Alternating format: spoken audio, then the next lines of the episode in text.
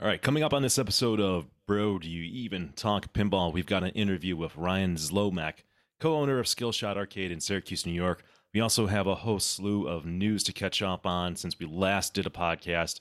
And then finally, we're going to do a review of Williams No Fear Pinball from 1995. All that and more coming right up. Double super jackpot!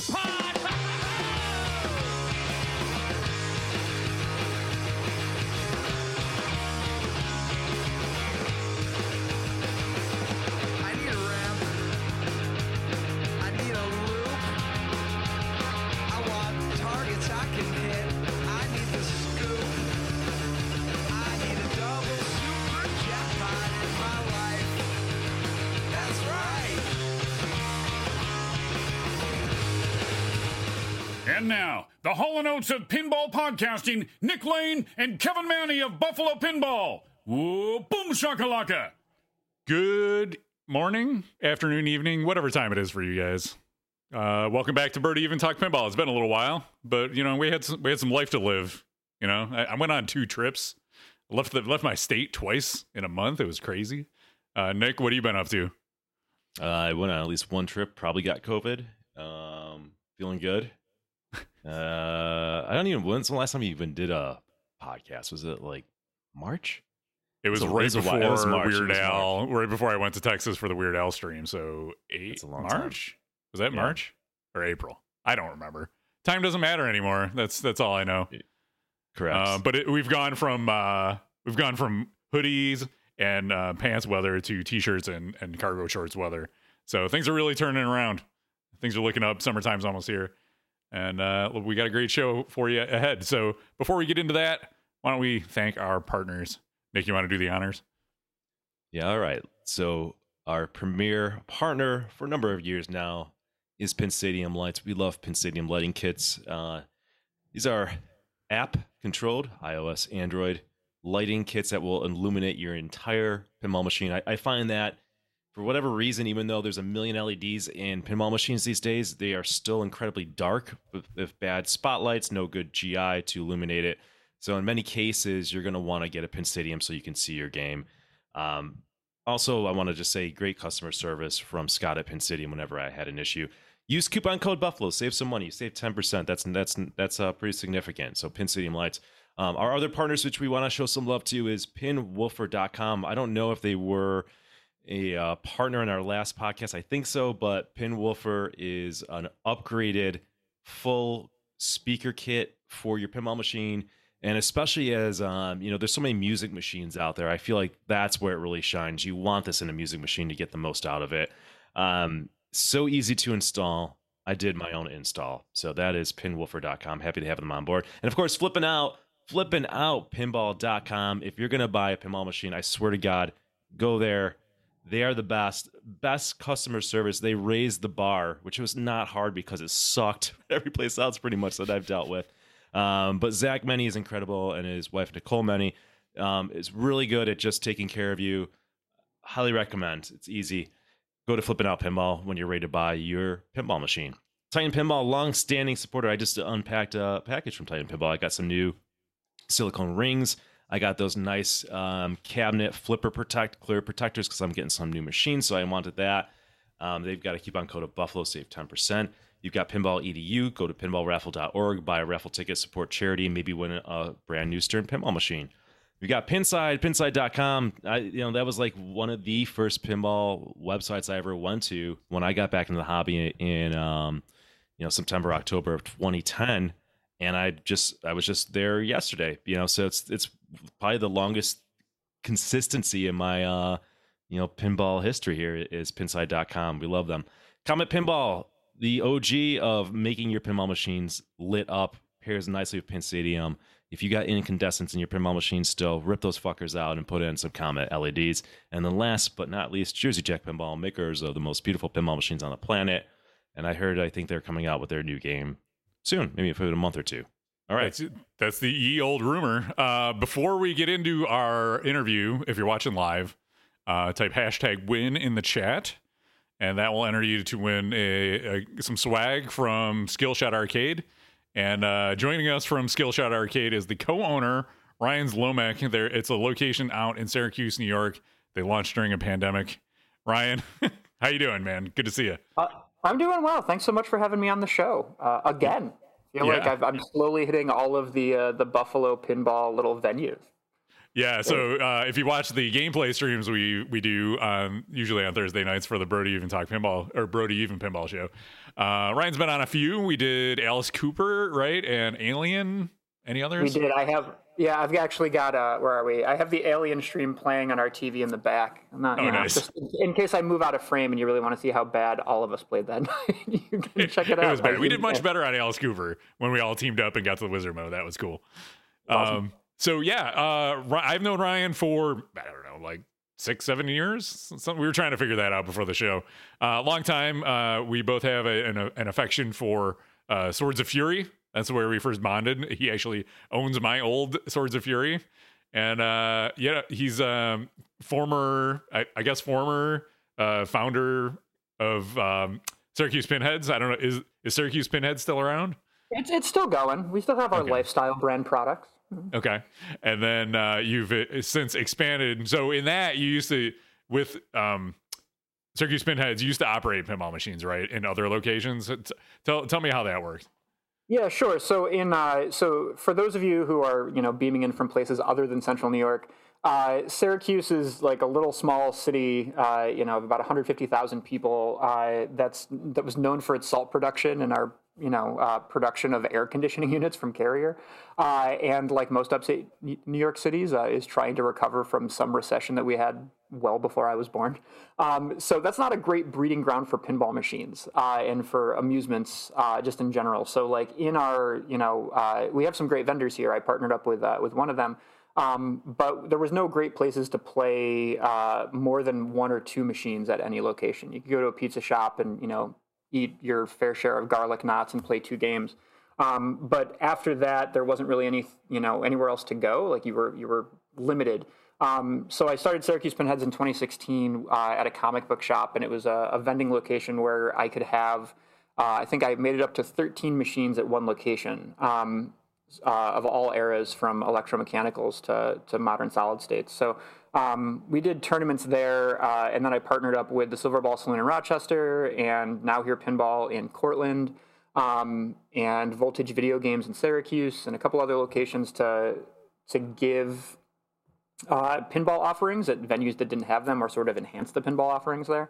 Um, and I closed it uh, due to some uh, glorious IRS tax rules. It was a good decision to close my business uh, right before the pandemic hit, which ended up being uh, kind of a blessing in disguise. Um, but while I uh, while I just had some downtime and sort of, you know, I guess pinball maintenance or whatever you want to call it, um, I had been debating a, a number of other sort of business models that might function a little bit better, um, and then was able to find two killer business partners and open Skillshot in October.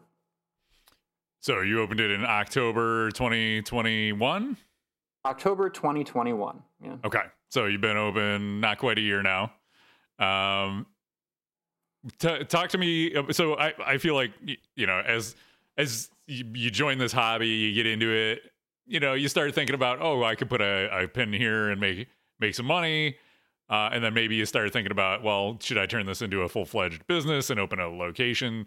Talk me through the thought process of um, why you decided to, uh, you know, open your own venue and what have the benefits been so far and maybe some of the challenges as well. Yeah, I guess I'll start off by just saying that, like, I think in, especially when I look at like pinball media, a lot of the focus that we have is on competitive pinball and like sort of homeowner culture, and then the the vending or location side of things tends to be sort of like uh, the second class citizen of like pinball conversation. Um, so a lot of times, a lot of people just sit there and think about how easy it is to maintain equipment at their homes, or you know, they go to their friend's house and they play stuff, or they have a really good vendor who you know has a million games on location, uh, and they just think that like you know, hey, I put games on a location, it will instantly generate revenue.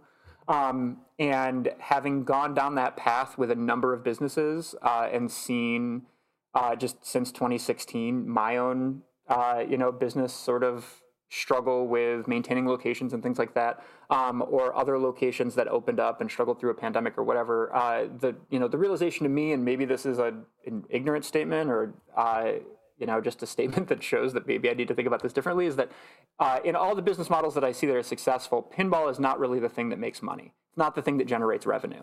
Um, you know, it it has alternative perks, and there's a lot of a lot of good that can come from opening some sort of pinball establishment. But you know, uh, as one of my business partners says, when you make your money 12 and a half cents at a time, it takes a lot to pay off a brand new Stern game. Um, so when it came to you know me looking at other models, like uh, I was looking at the Sanctum.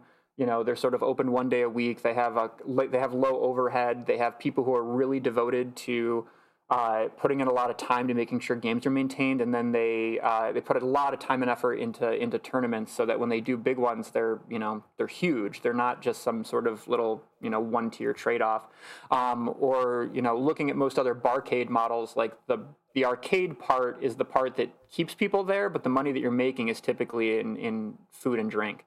Um, so I had that in my head, and I don't, you know, personally don't have any interest in kind of dealing with liquor licenses and opening a major kitchen and just thinking about putting in six figures worth of income to open a business. So I was thinking about alternative ways uh, to sort of make money, and um, the it, with pinball. Let me be clear: like the goal is not to make money. The goal is to build pinball culture, and you have to have money to make sure that it's sustainable. Um, but uh, the thing that I was interested in is the fact that we don't, you know, when people try to gather around pinball machines, uh, you know, usually the social endeavor is the part that keeps people there and keeps people excited. So uh, when I came up with the, the model for Skillshot, uh, we're open one night a week. Uh, so every Wednesday, we're open from 5 till 9. You pay one price, everything's on free play pay as much as you want. Um, if you want to order food and have it delivered, or you want to bring your own meals, you can do that. We have snack and soda machines in the back. Um, but that's sort of the for the casual player who's interested in in getting their pinball fix for the week. Um, but then the rest of our business is based around parties and events. Um, so we rent our space for whatever you are interested in. Um, so you know we've done uh, birthday parties for four-year-olds and eight-year-olds and seventeen-year-olds. Uh, we had a, a rockin' 50th birthday party here uh, a couple weeks ago where they just like were over the moon about it. Uh, we had a family reunion. We've had a bat mitzvah. We had a baby shower. Like we're we want to be a resource where people feel that they can come in and experience arcade culture, but really focus on kind of celebrating with their friends because that's the part of the experience that people have missed in COVID. Um, so as you know, we were mulling these ideas around the the thought of what are people missing? Well, people are missing shared experience. What do we want to do? We want to create a business that is focused on uh, arcade culture, uh, but is also going to be sustainable. And those two things kind of came together to make Skillshot possible. That's awesome. So, um, you, you have the uh, the pay one price, play as much as you want, free play kind of setup. Um, what how does that differ from because you were doing like a shared coin drop before when you were doing uh, Syracuse pinheads? How how's that, how's that work out? How's it been going so far with that differentiation? It's been going great. Like I think the um, you know, like a lot of I get a. It, it, used to be about once a month somebody would reach out to me and say hey i'm thinking about a barcade like can you give me some advice or uh, you know hey i've got this business model if you just put the games in we'll take care of everything else and everybody will make money um, which is which is cool. Like I'm glad that people are socializing these ideas. But uh, when it comes to just being a traditional vendor, you know, as I've looked at a million different vendor models, quantity is really what makes those models function. Uh, you hope for some big accounts, but you end up having a lot of little accounts. So if you can get your your equipment, whether it's ATMs, vending machines, pinball machines, or whatever, into 100 locations or 50 locations or whatever, and each of those locations spits off 50 bucks a week, then you start to generate enough revenue to live on. Um, pinball machines, as we all know, are very heavy. They're hard to maintain. They're really expensive. Uh, so for me, it was about making sure I had a finite number of locations. Um, and when you're then splitting that revenue with uh, whoever you're with, you know, so I was at a bar, I was at a, uh, you know, sort of an amusement center, I was at a, uh, a video game store, I was at uh, this comic book shop all of a sudden you're making just enough money to replace the solenoid that burnt out the week before. Um, and it's not a whole lot of it's not a whole lot of liquidity. Um, and the other thing too is that people, especially if you're thinking about getting into vending, you're thinking about putting machines on locations. You really have to think about the your relationship with the location you're going to be at. Um, because they change one variable in that room, and it could change the way in which your equipment's handled, the amount of access people have to that equipment. um, and it changes your entire uh, relationship with that venue. Um, you know, case in point, like I left one day. It was my first game on location. Kevin, this is what started our friendship. Was uh, I had a Swords of Fury. Um, I left um, and I came back the next day, and my machine had been completely shifted and moved uh, without my notice or my permission in front of a window where it was just going to get a ton of sun bleaching and a bunch of problems. And somebody had come in, they had read an article about me, they had claimed they know me, they said, Oh, Ryan would be fine with this, and they had moved my machine to another location that would be more convenient for them. Uh, and that's an issue, you know, that's a vendor issue, like that's a relationship issue. And those are the types of things that you deal with when you're uh, you know, when you're a vendor, and we can go down that rabbit hole of uh, horror stories later. Um, but the nice, but for me, it's a matter of like, you know, I, I, said this in another interview recently that like pinball's hard. Like we always talk about that. Um, it's the thing that pops up all the time. Like the game is difficult. They're hard to move. They're hard to maintain. But we love them. We all have a personality quirk that like drives us toward the insanity that is pinball. So I know that pinball will always be an uncontrolled variable. I'll be able to figure out how many uh, different things I can do from a preventative standpoint, but in the end, I never know when a plastic's going to break. I never know when a solenoid's going to fry. I never know when a switch is going to go out of alignment. Um, I never know when the we're going to get you know business building's going to get struck by lightning and blow something up. Like we never know these variables, but with as I was, you know, sort of meandering and figuring out what what Skillshot was going to be, I was really excited about the event space idea because I could control 90% of the variables. I can control what clients I decide to service, who I let into the venue. I can I can control the spacing and the placement of my games. Um, you know, I can control a number of different assets that I wouldn't be able to have with a traditional vendor relation. Um, and you know, one of the sort of perks of COVID, if I can try to, you know, put a positive spin on it, is that the commercial real estate market really started to tank. Um, and that meant that there were a lot of options to get into different venues um, for a much more affordable price than you would have. You know, a place that would have cost you four thousand dollars a month to rent might be a thousand or fifteen hundred at that point. Um, and being able to take that risk of, you know, we need X amount to survive per month uh, is much easier to swallow um, when the numbers are subdued than getting into a place and you know paying the high ticket price for your equipment and the high ticket price for uh, the venue that you're renting.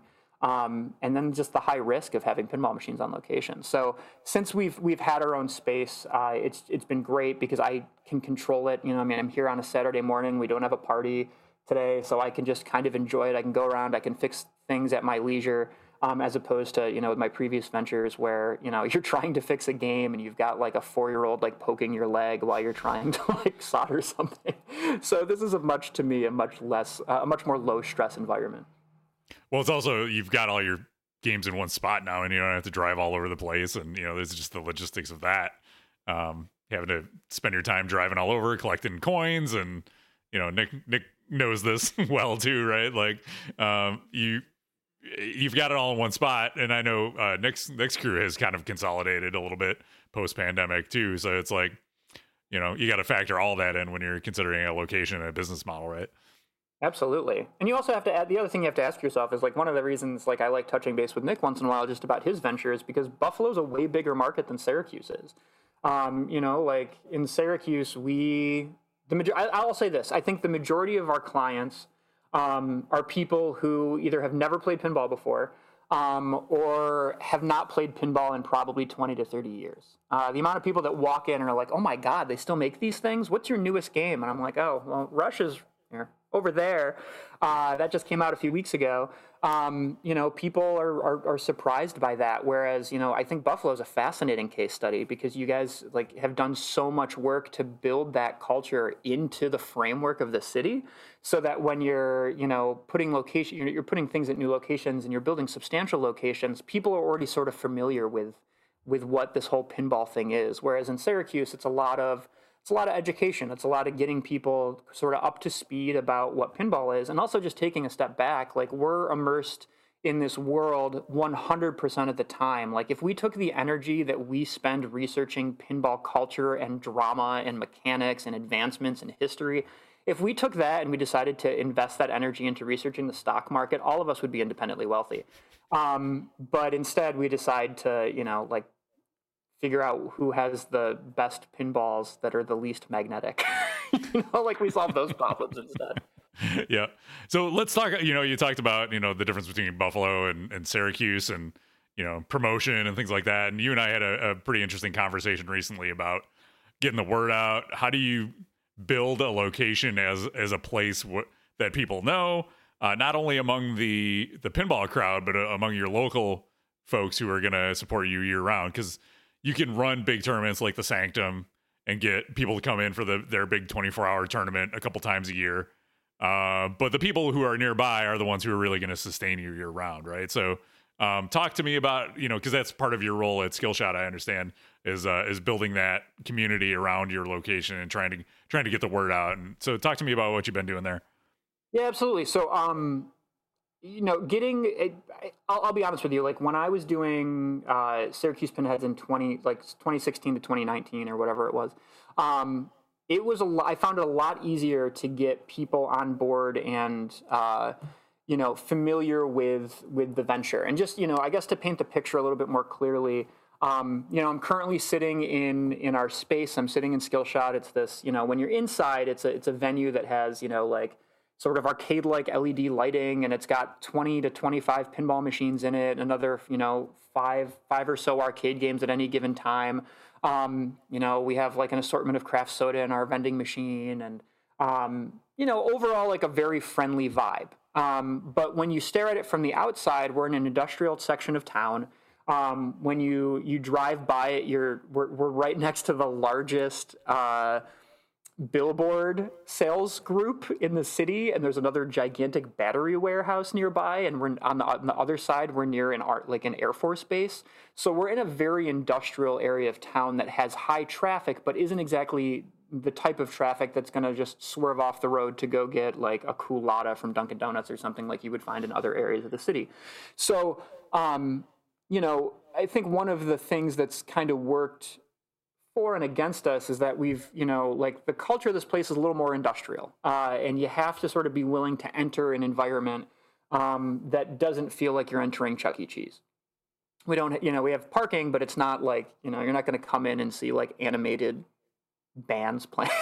like it's just, you know, like it's it's not big and and crazy and I don't know, colorful from the outside. It's just sort of an industrial building. So um, you know, for us, it's been interesting kind of getting the word out to go back to your question that like um, historically it's been really easy uh, for us to connect with, let's say, the lifestyle section of our local news periodicals.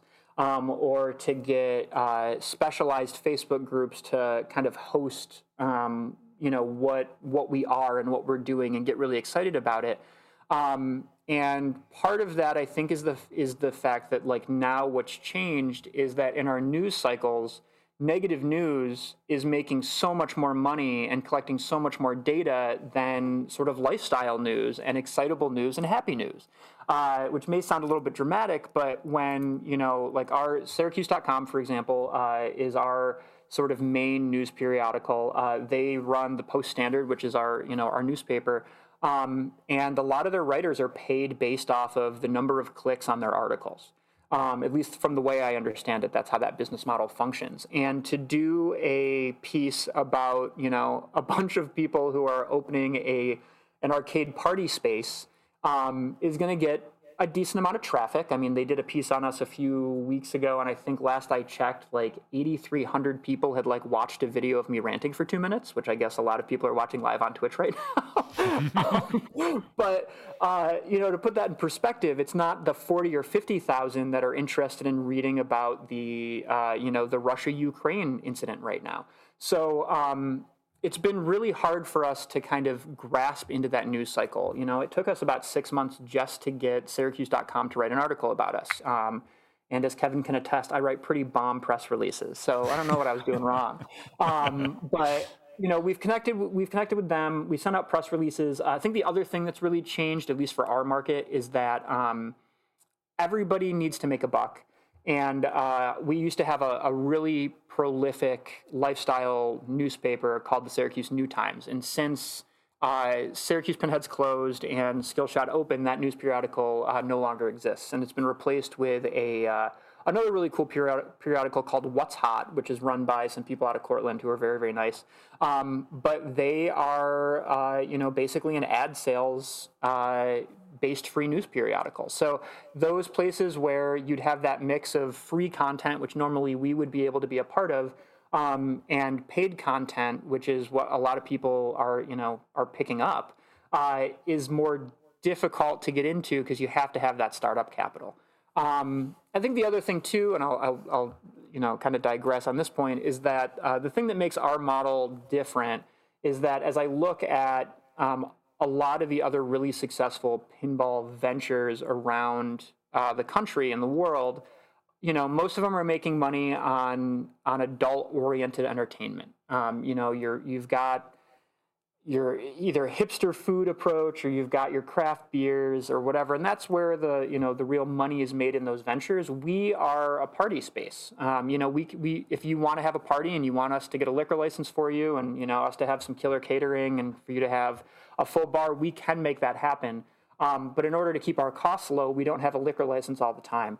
Um, and our primary clientele is is families. Um, and you know like one of our greatest uh, you know ways to get the word out to families is through a, a Facebook group called East Side Moms uh, in in Syracuse. And despite my appearance, I'm not an East Side mom.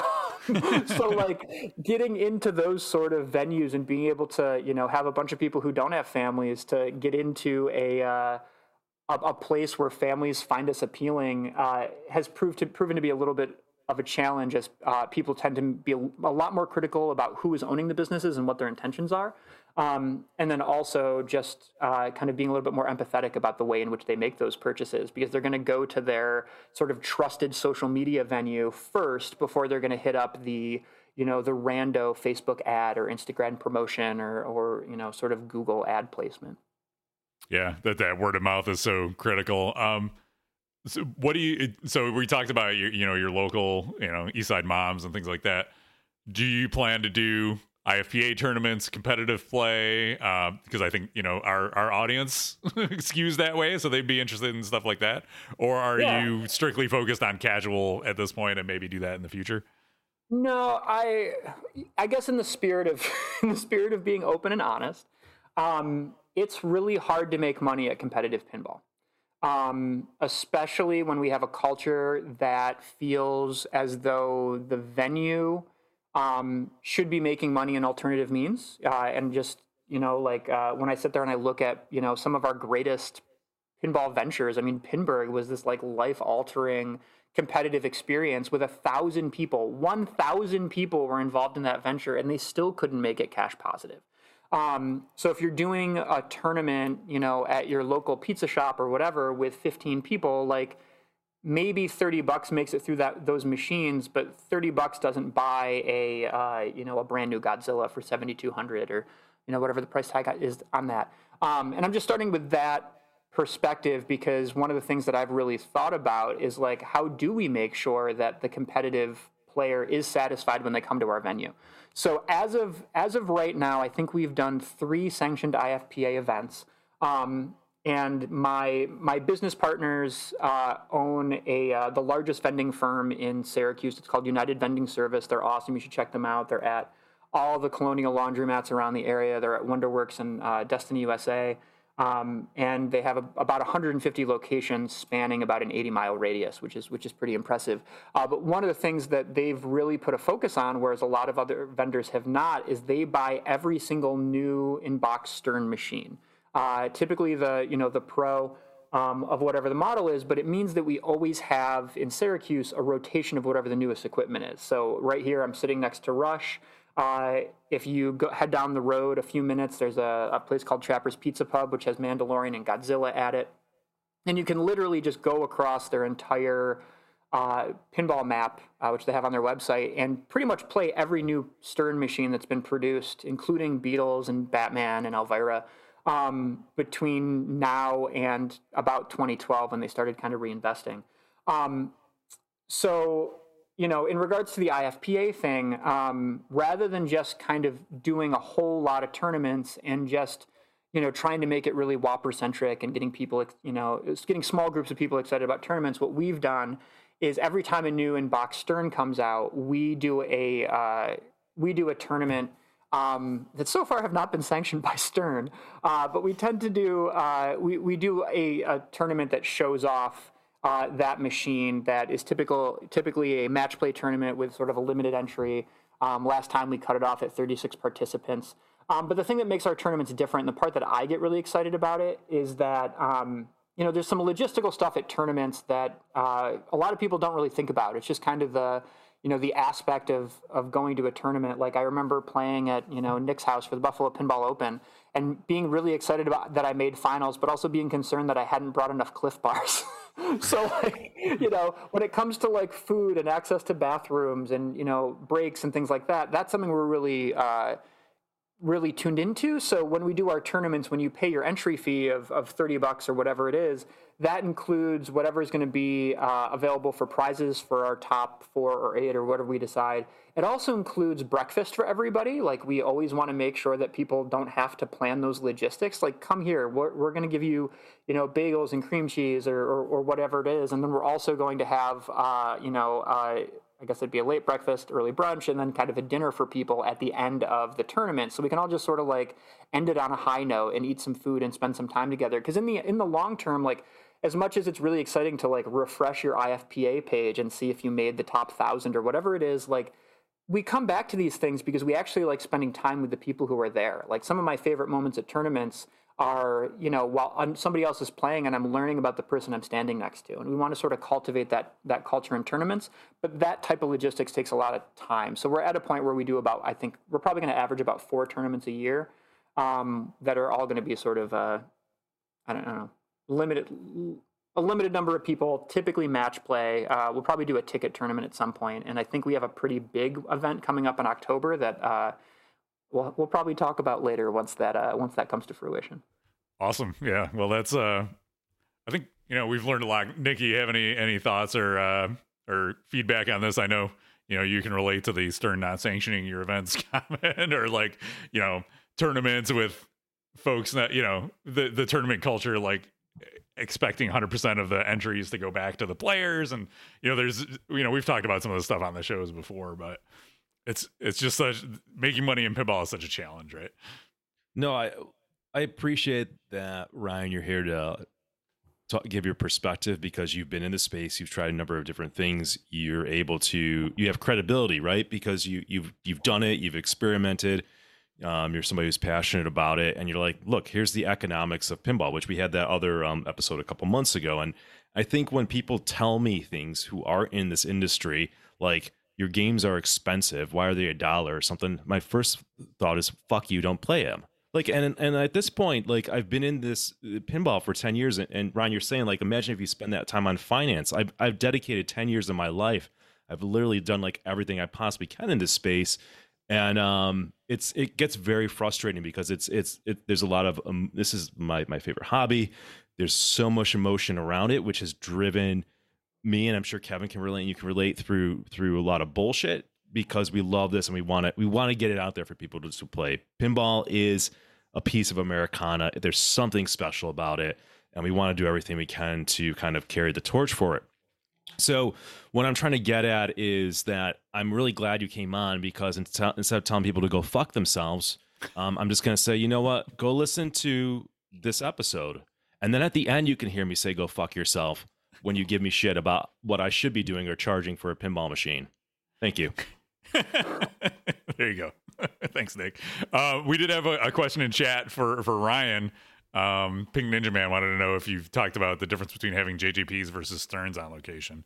Yeah, Ryan, I don't think you operate JJPs. Correct me if I'm wrong there, though. Yeah, I don't currently. I guess what I'll say is this: is that like I think a lot of people get. Uh, well, first of all, thanks for the question. I appreciate that, and Nick, I'll come back to your comment in a second.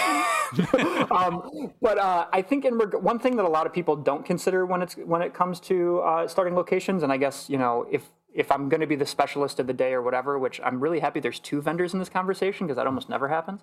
Um, but uh, one of the things that uh, a lot of people get really excited about is variety of equipment you know like oh come to my you know come to my shop and i have you know, I've got Gottlieb Electromechanicals, and I've got some, you know, System 4 Williams games, and I've got some Data East DMD games, and I've got some Bally Williams games, and I've got a, you know, my brand new Jersey Jack game, uh, and I've got these Stern, you know, these different Sterns.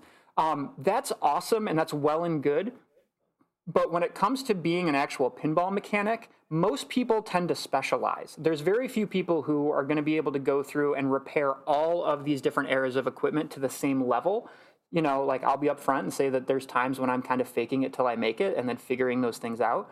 Um, so to to get back to the the original question, I with another sidestep, uh, as I've thought about what equipment to to put here, I've been very adamant about making sure that I do series of things. So like right now, I've got uh, some old Williams solid states. I've got some old Gottlieb System 1 solid states. I've got some Williams System 11s, and I've got some Bally Williams. And that's sort of the range of my equipment. Actually, I have some new Sterns as well. But th- those are the systems that I feel really comfortable with, and I know what I I can do. And when a problem comes up, I can fix it relatively quickly if it goes down for a, a customer on a free play night or during a tournament.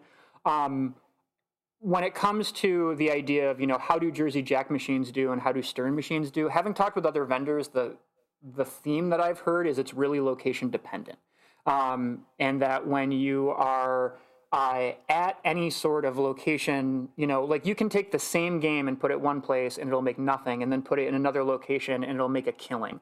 Um, like here, I, I realize th- these games aren't on free. These games aren't on coin drop, so it's kind of hard to determine. But I can tell you that like um, you know, Dirty Harry, for example, is a game that uh, people consider sort of like a B level uh, Williams game, and Gottlieb Totem is a game that I I know they have one at in Middletown at a.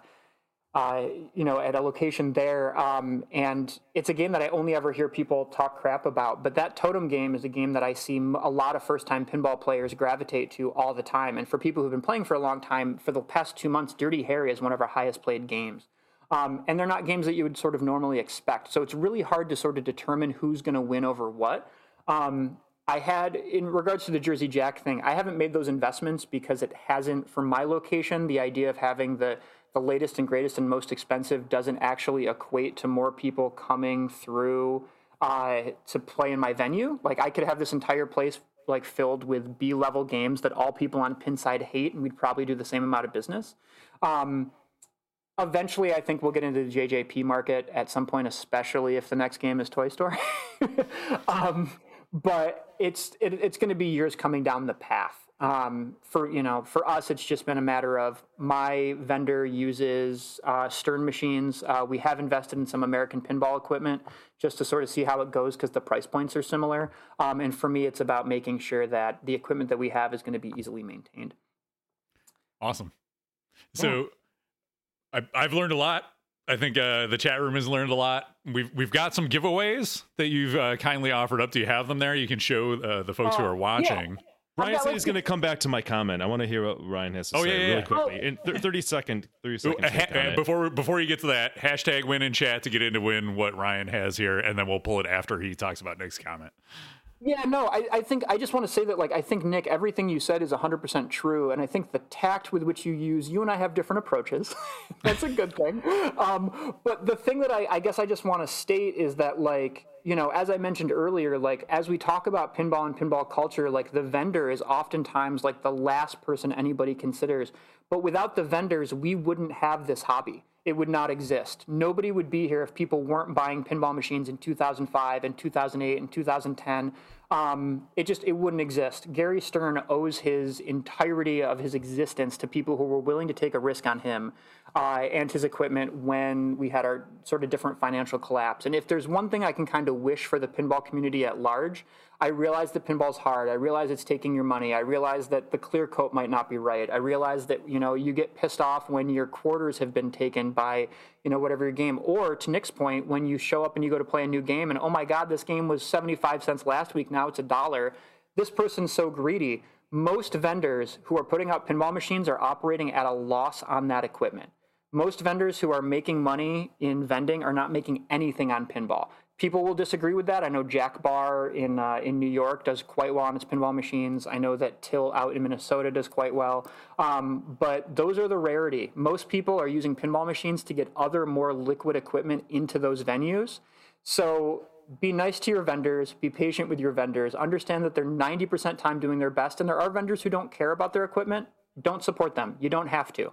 Um, but realize that if you take a deep breath and you look at the amount of stress and anxiety and money that these people are putting out there so you can play a game for 45 seconds, it's, it's pretty substantial. All right. Well, I appreciate that. Thanks, Ryan. Go ahead and show off what we're going to give away here. Sure. So we got uh, we've got some uh, Skillshot buttons. Super exciting. So uh, you can't really see this too great, but it says Skillshot Pinball Arcade and Event Space. And uh, the more important one, which is on Wednesdays we play pinball. Uh, for anybody who wins this who's local or knows anybody in the Syracuse area, we'll give you two free passes to come to Skillshot on any Wednesday or any other special event that we do. I think in the summer we're going to do a couple one-offs. Um, and then for Syracuse Pinhead swag, you'll get a drink koozie. So Syracuse Pinheads, and of course everybody's favorite. If you're not tilting, you're not trying. Um, and then I'm going to throw in a few other little goodies as well. Uh, continental U.S. only, please. yes, because international shipping is insanity right now, and you know, it cost Ryan an arm and a leg. It would be like you know, 50, 50 games of pinball to ship you a. Uh, a, a, a, a beer koozie and some pins. So Absolutely, you um, could probably buy a better game at that price point. yeah, let's go ahead and, and pick a winner. And it is DOS Reboot. We'll go ahead and announce that in the chat. Congratulations, DOS Reboot. I will connect the two of you up uh, after the show, and uh, we can get you hooked up with all the, the goodies from Skillshot Arcade. So, Ryan, thanks so much for joining us. I hope uh, hope you had a good time, and uh, uh, we'll see. I could I could talk to Ryan forever. He's a, he's an amazing dude. Definitely go out check out Skillshot Arcade in Syracuse, New York, if you're passing by. Uh, where can folks learn more about you and and the location? Absolutely. So we're Skillshot Arcade on uh, on Facebook. Uh, you can find us at skillshotarcade.com on the internets. Um, you, I believe we're Skillshot SYR. It might be Skillshot Arcade SYR on Instagram.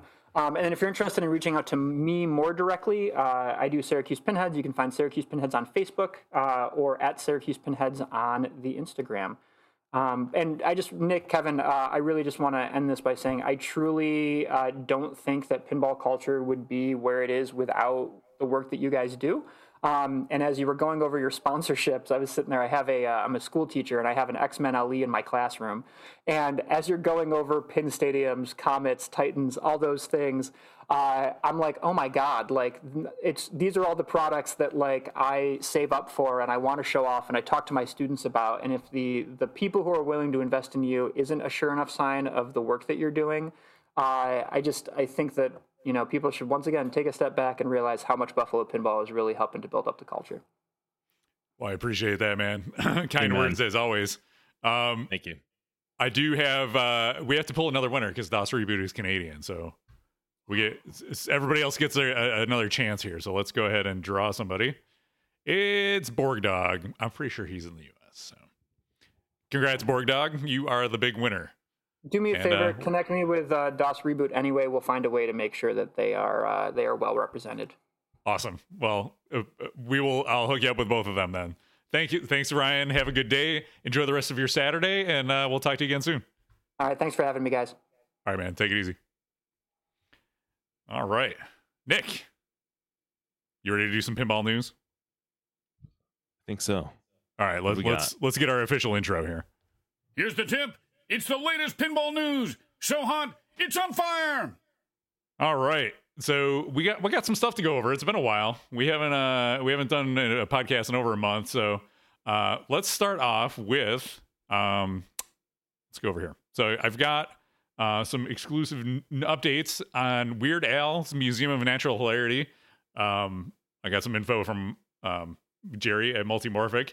He says um they're they're scaling up. They're slowly scaling up a, a a uh, a post that he uh, shared earlier in the P3 Discord said, uh, "We're good on parts for a while. Still looking for more people to help turn them into games and machines faster. So far, we've had better luck with friends of friends than random hires. Who knows? People near Round Rock, Texas, looking for assembly work. So." I think like a lot of uh, businesses right now, they're you know just finding people to do the work is the problem. They have the parts, they're they're starting to put them together, but it's they're coming together slowly. Uh, in this update that he sent me, he says we're ramping up slowly, but we're ramping up. We're in a good place with parts right now, as we've discussed before, and we're looking for more good people to help with assembly. Seems like every storefront in the city has a help wanted sign up. Weird Al has been to multiple shows recently TPF, Pinbrew, Pinfest, and this weekend at uh, GSPF, uh, Golden State Pinball Festival. Uh, so they had two P3s there. It's going to Pintastic as well. So if you're headed to Pintastic, you can play the P3 there.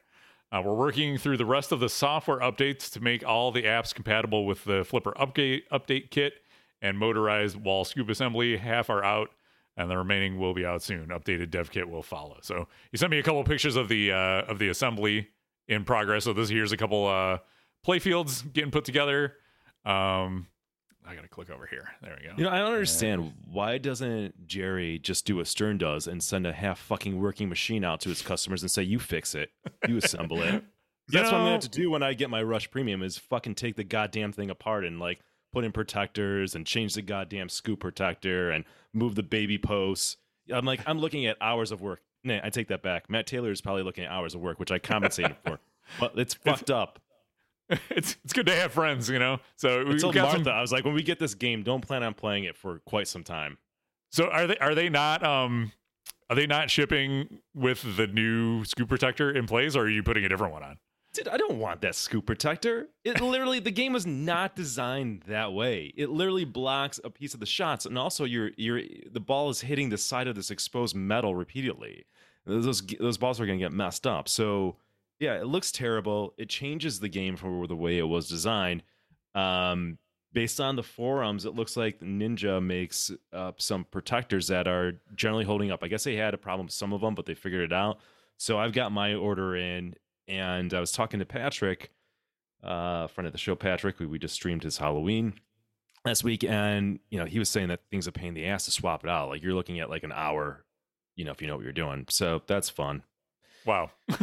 Yeah, and then he's like, by the way, order all these other things from Ninja. Like this is this fix this shot where you get rejects. This fixes like the the turn where uh, you know it's just like, you look at that and you get the game playing how it should be. And again, like even just like moving the post so it's not a baby game.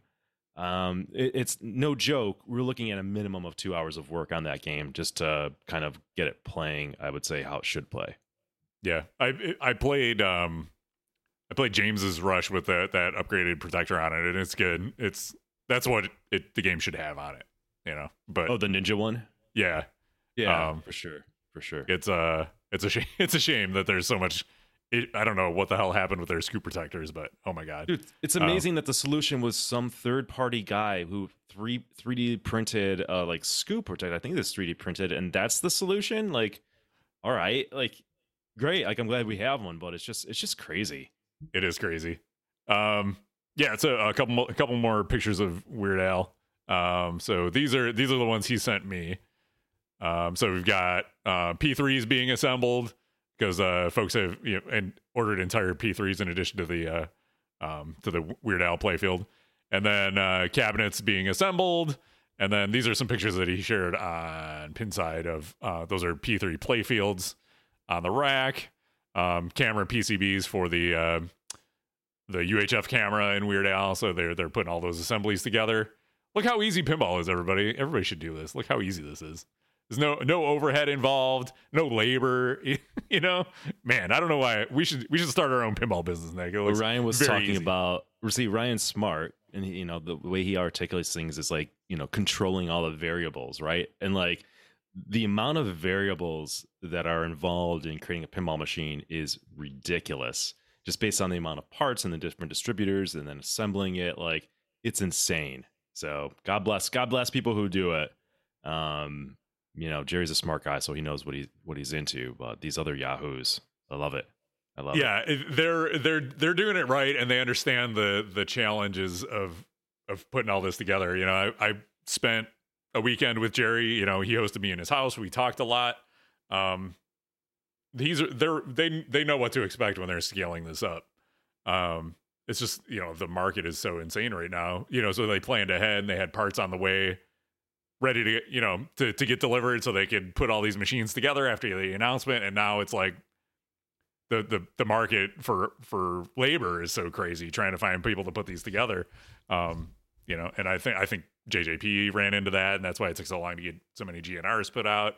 And I'm sure Stern is having similar issues. It's uh, you know, it's it's not an easy business. You gotta you gotta design the machine, put all the the investment up front to design these machines. Then you have to uh, write all the software, make sure it's bug free, assemble them in a way that it's going to be reliable, and then launch it. Do all the marketing, build all these machines after you get the orders in. Hopefully, your customers don't get mad that you're taking too long. You know, it's It all, also all helps for like not a- very small margins. There's like there's these people aren't making a lot of money. No, and it also helps if you're not a criminal. That's a plus. Also, that we there's we we have some, some criminals to talk about later in the show. All right, so there's your there's your weird, weird Al update uh, on the JJP front. Um, if we go over here, they are scaling down the uh, the end of the GNR production, finally coming to an end. Um, they said uh, manufacturing of Guns N' Roses not in this lifetime pinball is winding down for now. Don't wait for an encore. Order your game today. Available for immediate shipping. So if you want a GNR, go ahead and get one. Uh, but they've also wait, where is it? Here it is.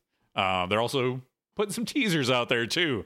Uh, this is a picture of some coils that are kind of like uh, artistically shot to look like some flowers growing. Uh, and so spring is considered to be the season of new beginnings. Let's make this a season to remember. Uh, so everybody's speculating that it's it's Toy Story, and you know that we got this or this. These are like the Slinky Dog slings, and you know it's like, but we don't have anything concrete yet. But it's, I, I think it's it's like about time. We're ready for a new JJP game. It's been almost two years. Um, bring it on. I'm ready. Uh, on the American pinball front, um, they're hiring and firing. Uh, first, I have to show you this because look at this. I- so this is an announcement of Ryan McQuaid. Ryan McQuaid, homebrew developer of the Sonic Spinball uh, pinball machine, uh, joined American Pinball as their latest uh, hire. Uh, my favorite part of this announcement is that it has Dave Fix in the photo, and He didn't well need to be in that photo. You realize, like, you look at the headline, and he found a way to like. He like, can you just put me in that photo? But it's about Ryan McQuaid. I don't care. I'm Dave Fix. Put it. Put me in there. Okay. I sell machines. Let's do it. let, let Ryan have his moment, okay? Like, if you hired this guy, great. But you know, it's, this is He's- Ryan's he- moment. Dude, he's like Costanza on the beach from Seinfeld episode. He's in like the family photo. there, there's Ryan. So he's uh, hired as their Amer- newest uh, pinball designer. There's there's uh, there's um, Sonic Spinball, uh, which has been out to multiple shows. I think it was most recently at Midwest Gaming Classic. Uh, correct me if I'm wrong, but Americans have been doing a lot of hiring. They haven't been doing a lot of selling of pinball machines. It seems like you know they've got. Shh, oh, it's okay, Kevin. That's Oh, you sorry. know, you just hire a bunch of people. Will How many designers do they have now? They got Nordman. They have Ryan. I mean that Uh, that uh, Sonic game. I, I remember seeing him, you know, post a lot on Facebook. That I mean, he looks like a talented dude. Like that looks awesome. So I'm happy Yep. for him. They have the, the Riot out there. pinball guys who did Between uh, the Valhalla. jokes. What do you think of their uh, like their strategy of of bringing homebrew developers and bringing their games to market? I don't think they're going to bring Sonic Spinball to market, but do you think they're doing that American Dream thing where homebrew developers can put a game together and if they're if they're selected by the hand of Dave Fix, their game will will get put into production? What do you what do you think of that strategy? I mean, it's interesting. It worked. Look, I mean, it worked for Stern. Like they're, you know, arguably their best-selling designer right now. I don't even think it's arguably is Keith Elwin, and he had his homebrew game that he was working on for three years, and they looked at it and they're like, "Yep, let's turn this into a game." So I, I could see that working. You know, it just they got they got to do the polish. Like with Valhalla, I think they're they're you know when I t- talked to James and I haven't played the game, you know, James couldn't get couldn't wait to get rid of that game, right? Like he he hates it. He brings it up even when I'm not even talking about it.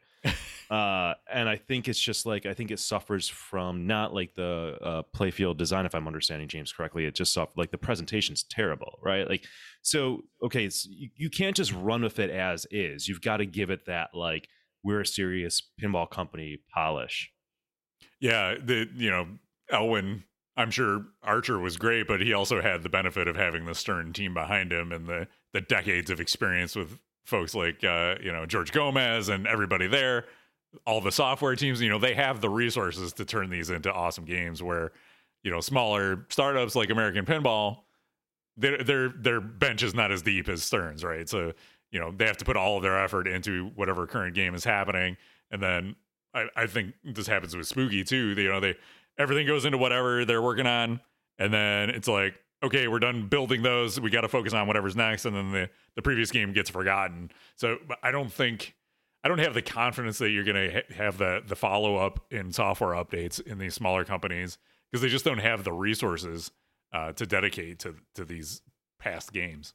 Well, my thing is like you've got a company like American Pinball, and and yeah, I believe that they could put out a, a game that's that's not bad, but you can't in the market you can't put out a game. Eh, like it's not a bad game. It's all right when you're competing against like Stern, who is just absolutely crushing it, and like I'm surprised people buy these games when there is superior games in terms of quality and build quality at, at Stern or, or even JJP. So. I don't know how they make it in the market other than making ensuring that they get like the right theme that people will buy no matter what, which is Spooky's game that they play, right? Like they Spooky put, can put out crap games, my opinion.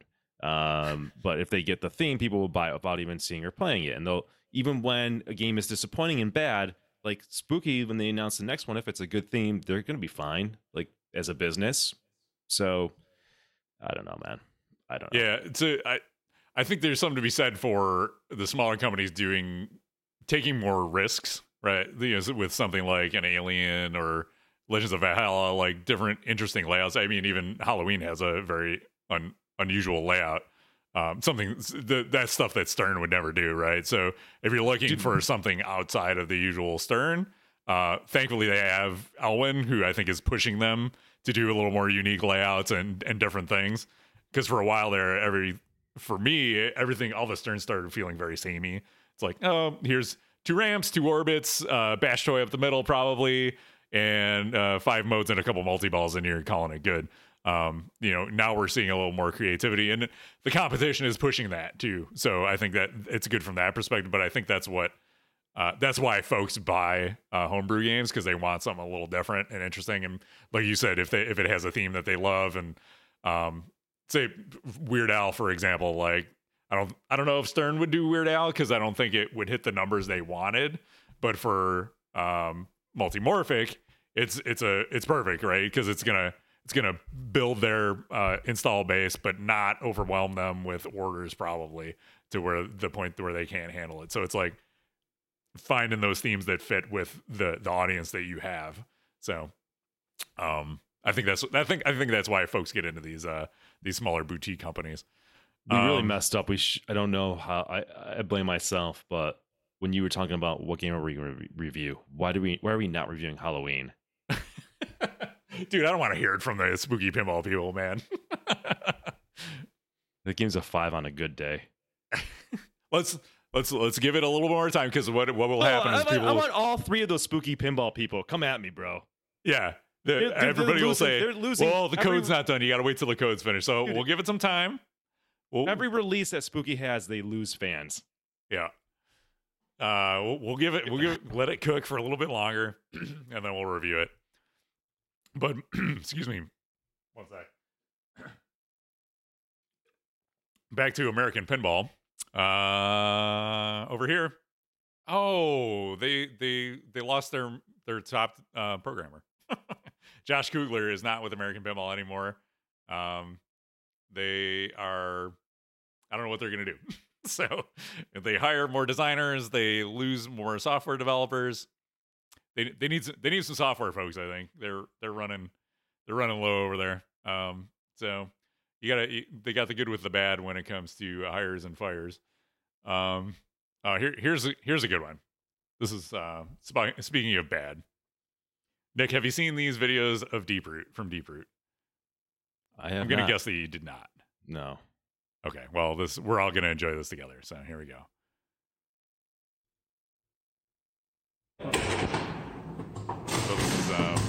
Robert from Deep Root pulling out their playfield, showing their in-cabinet playfield rotisserie that you can spin around and Uh, oh, wait for it.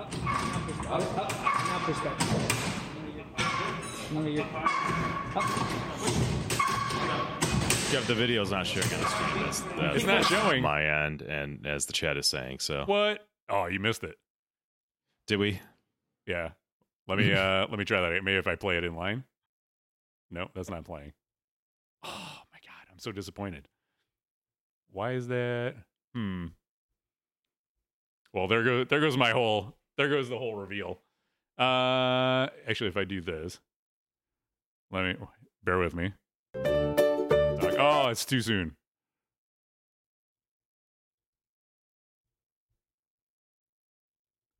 We'll put it in here.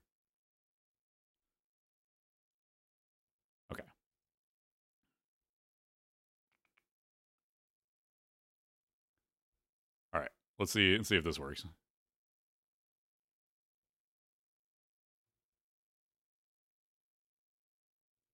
There we go.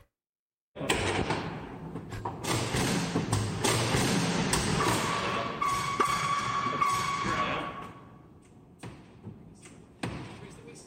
the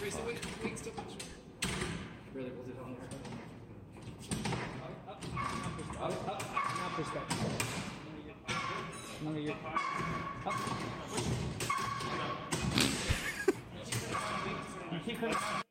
I don't know why you didn't have the bum bum bum diddly diddly dee dee dee dee dee dee dee. little curb your enthusiasm thing at the end. That's great. That's totally what that is. hmm Uh huh. So there you go. There's there's Robert. Uh, that if if you're listening along at home, that was him pulling out the playfield. They're showing off one of their many innovations where uh, you could like pivot the playfield on a rotisserie that like pulled out of the machine. And so he pulls it out, and it's pretty wobbly and janky. And then they go to put it back in, and it just will not go back in the machine. And in the meantime, there's a guy in the back with his arms up, like, like Victor, like he he told Robert told him like, I want you standing back here and like get really enthusiastic, put your arms up in the air, and he just kept doing it while this playfield was not going into the cabinet. Uh, it's it's just it's so indicative of all of the failures of this company. It's it's it's ridiculous. Um, but th- this comes to us from uh, Nap Arcade. Let's see if we can uh, if I can. It's not letting me scroll down anymore. There we go. Wait, no, There's some good uh, we comments. Um, they said, uh, Nuavat says, How would it spin with the electronics connected?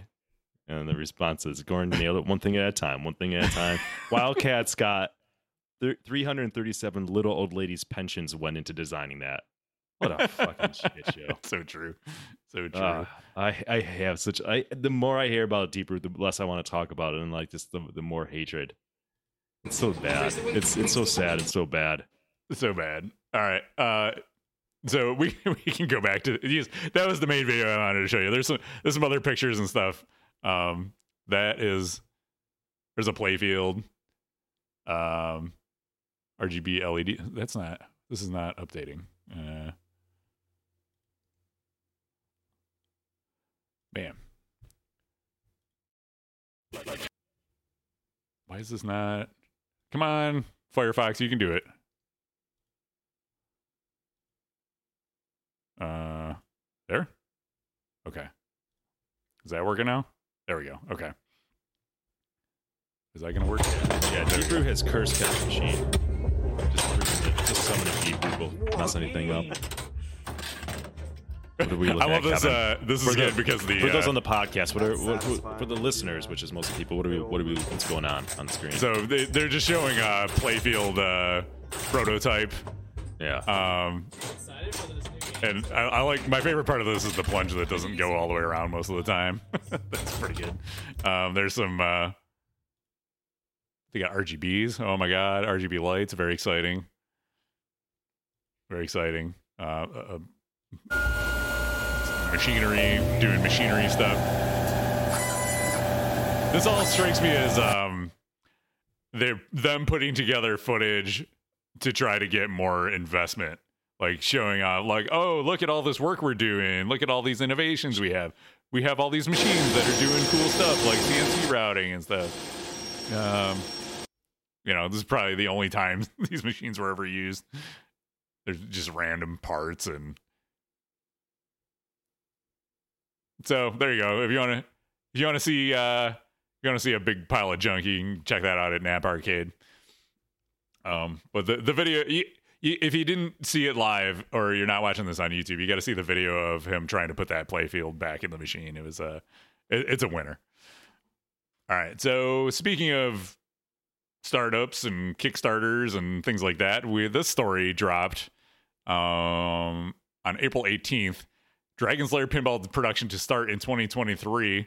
So this is a, a homebrew machine um, based on the Dragon's Lair video game from the 80s. And it's a cool looking game. Like the art looks really awesome and the the layout's cool and um, I like the theme. Like I'm, I'm a fan of the old uh, arcade game, so I was like, oh, cool. I like uh, I like this. I don't like that they're talking Kickstarter though, because they're talking about um, they had a poll on their Facebook group asking if people would back a, a Kickstarter for this machine. So there's a thread on Pinside about it, to which I asked, do we even know if they actually have the license to use this theme, or will be this be Predator all over again? So if you remember Predator, uh, Skit B claimed to uh, have the license for Predator from Fox.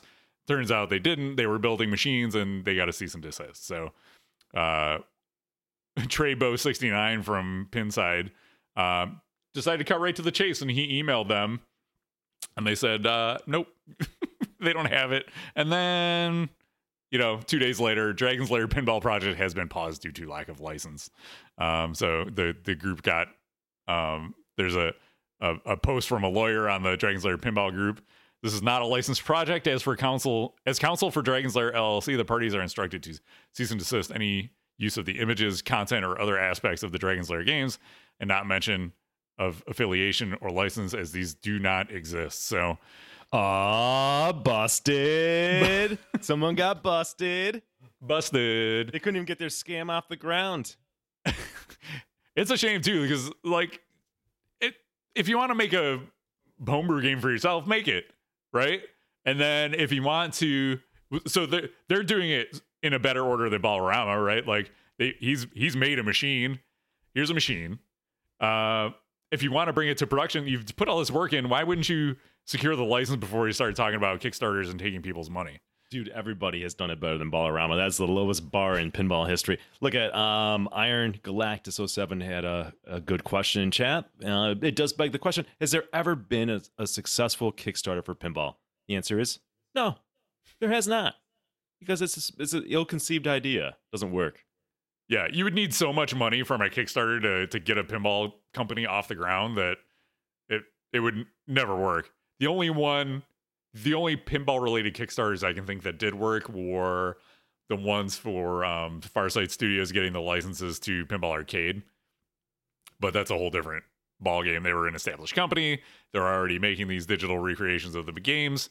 Um, and they just It's needed not the real money pinball. It's not to, real to pinball. make the It's a license. And it's totally different story. It's, It's a It's a whole different market. You're making video games, not pinball machines. But that's You're that's the comparing uh, apples to a fucking bowling balls. right. Um, yeah. So two two different, but that's the that's the only pinball related one that I can think of that that actually did work.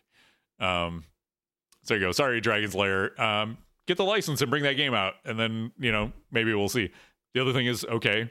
You get the license, you get the Kickstarter money. Who's building these games? it's it's so there's like like we saw with the Multimorphic stuff earlier. Like you got to buy all these parts. You have to put all this money in to, to build your inventory. Then you have to hire people to assemble them and then ship them out. And customer support on the other side, software updates. It's it's not easy. Kickstarter's not going to get you there. We're just going to change this podcast to Pinball's Hard because it's the same shit every. It's like Groundhog Days. These dummies trying to do stuff and not working, and it's like it never ends. It's never going to end, Kevin. You realize this? There's always going to be somebody who's like, "I got it, I got it. I'm new. To the, I'm new, and I got it. I got Yep. it. I'm going to do it. That's it." Yeah. And speaking of, uh, it's time. It's the Ballerama Pinball feature Ooh, list. Are you segue, ready? dude? I didn't even do that on purpose. All right, so this was March 22nd. Uh, hi, long waiting pinball fans. At last, the feature list is here for our game. Sure, it's not the game itself yet, but hopefully there will be enough for you to enough you see interesting to keep us in mind for when we launch. That is what they wrote. Sorry. Uh, hopefully, you'll also see there's enough we're working on to understand it doesn't happen overnight. Get alongside us and ask questions, commenting on our socials, joining and commenting on our Facebook discussion group, or requesting a chat on our website calendar. Be part of the rest of our development journey, but above all, enjoy pinball. All right. Are you ready for the feature list? No. Here we go. The feature list is here. Collector's edition specs. So they've got like the cabinet size, who cares? Uh 15.6 inch LCD back box. That's like stern size, I think. Because JJP is like 27 inch. Uh backlight art size, uh 20 by 20. Like, who cares how big your translite is? Who cares? RGB LED playfield lighting strips. Cool, everybody does that.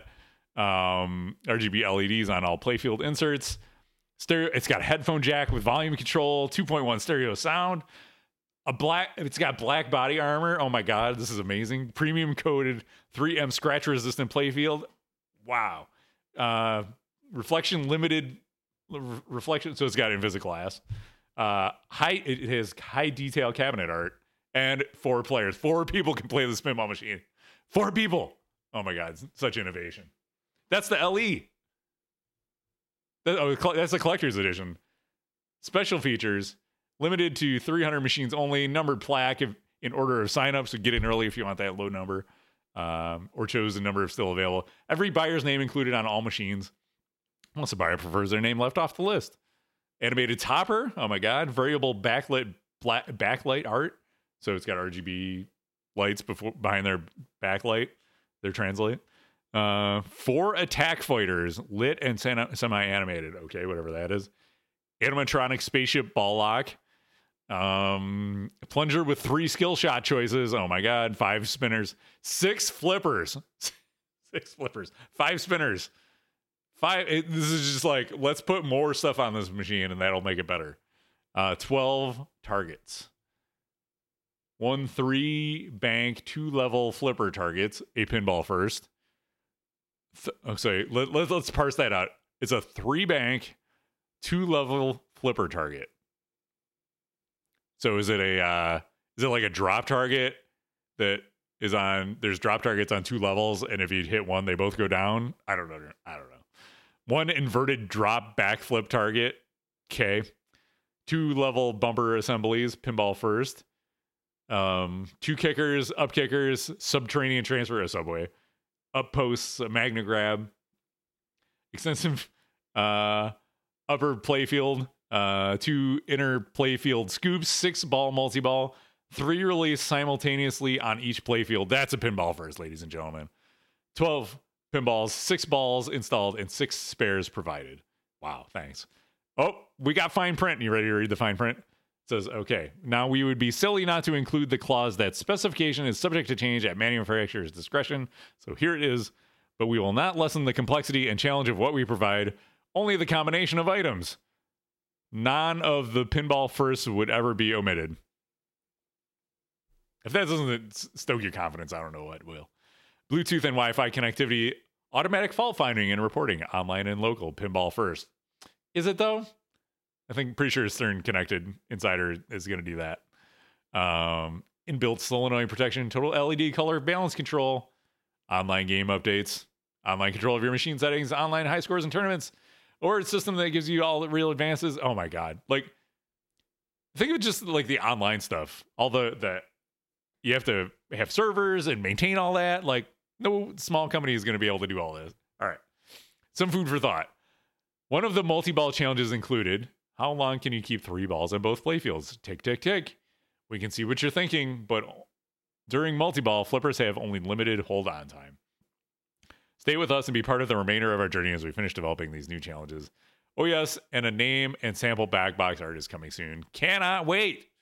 Ballerama, everybody, how hype are you? Nick so hype he has nothing to say. I really don't at this point. Like I just this is I see my life. I'm just you know a little hello darkness, my old friend moment as I just think about wasting a breath on this nonsense. This is this is just stupid. So dumb.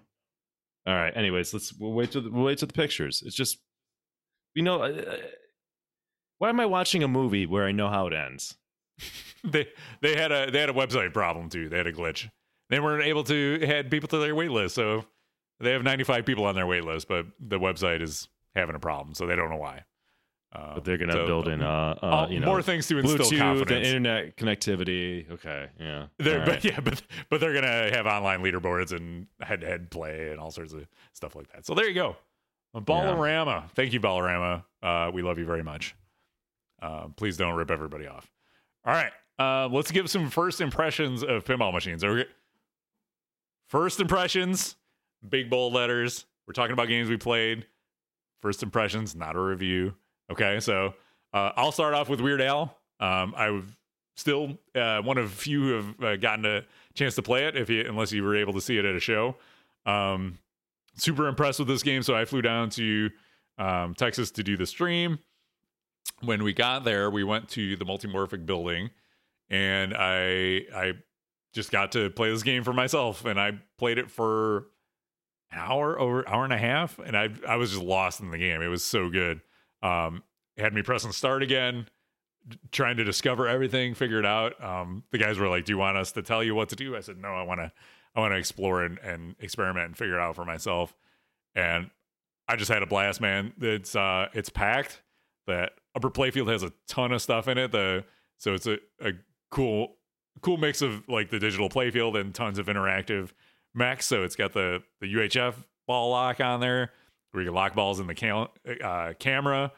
It's got the the Harvey uh, hamster wheel where you can lock balls in there and it, they spin around and it, it shoots out of there.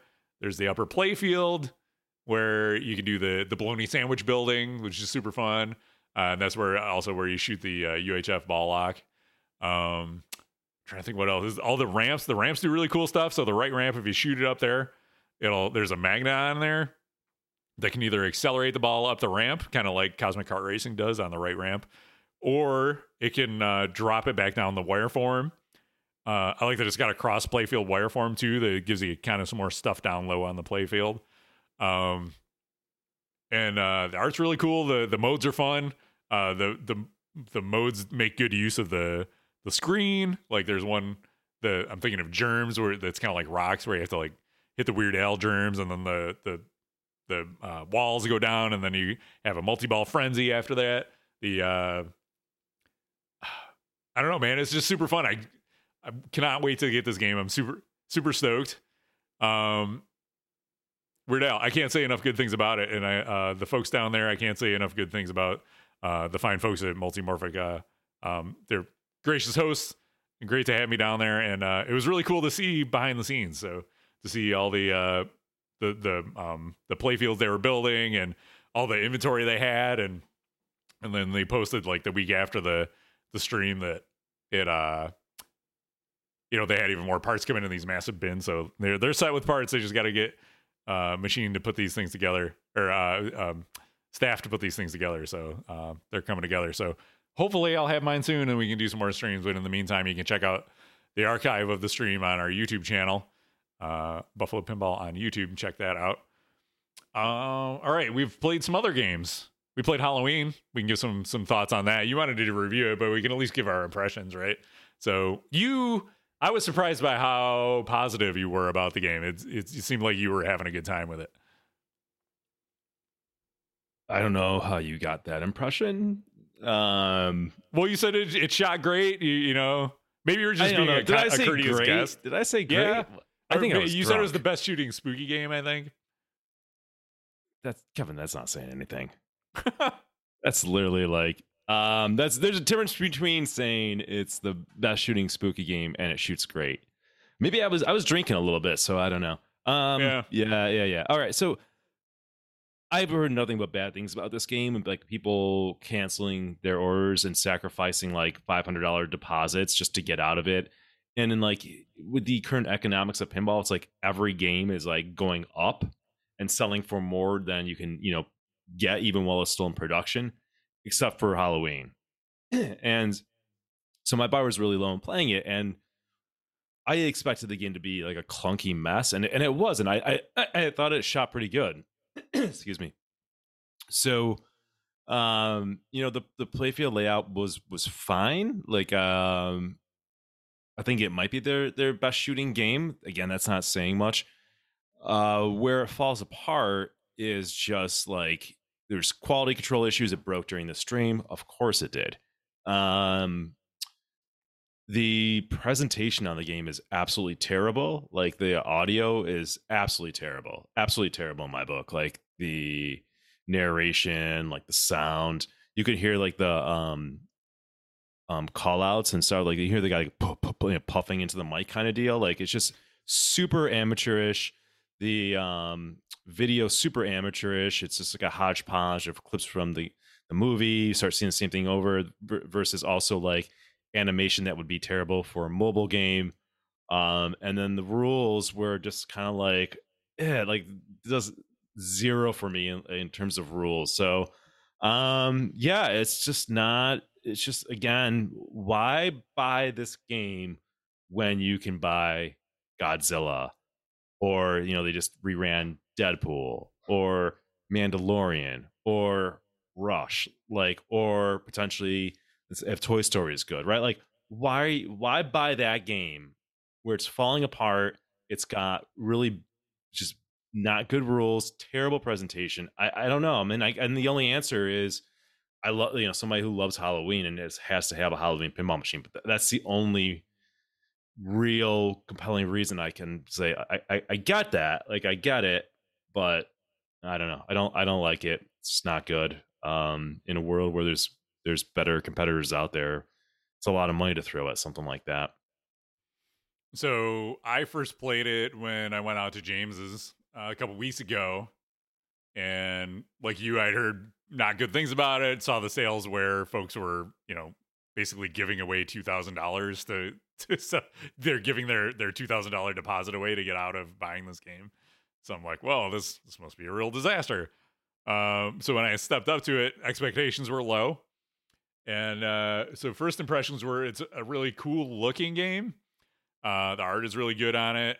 The playfield itself is packed. It's got I was like, wow, there's a lot in here, right? And everything in here looks really good. It's got sculpts on there. It's not. It doesn't look like cheesy 3D printed stuff.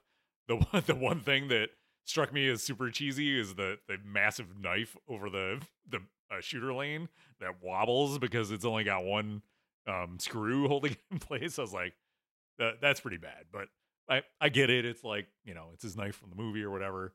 Um, uh, full disclosure, Nick and I are not Halloween fans. We I don't think either one of us have seen that movie, so um, we don't have that driving our our uh, perspe- perception of this game.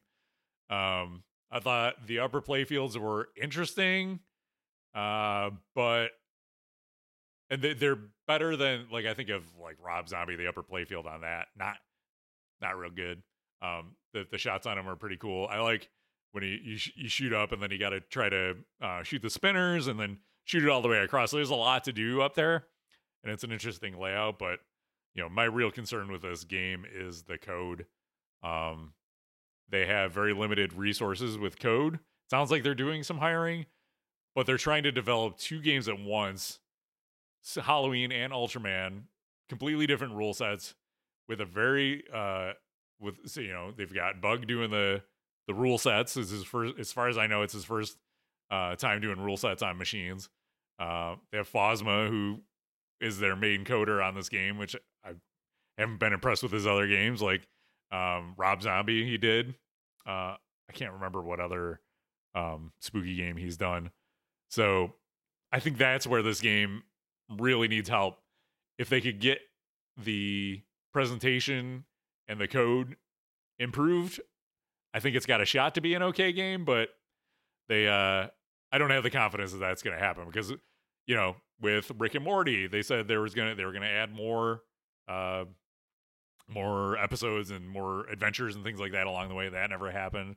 Alice Cooper just kind of you know when they were done with that, they move on to whatever's next, and that's that's the reality of these these small companies, man. They gotta they gotta move on to the next game so they can sell a bunch more games and keep everybody employed. So they, Yeah, can't, dude, like, don't have the resources to to invest in these old games. The game's so. been out for a while. You were playing.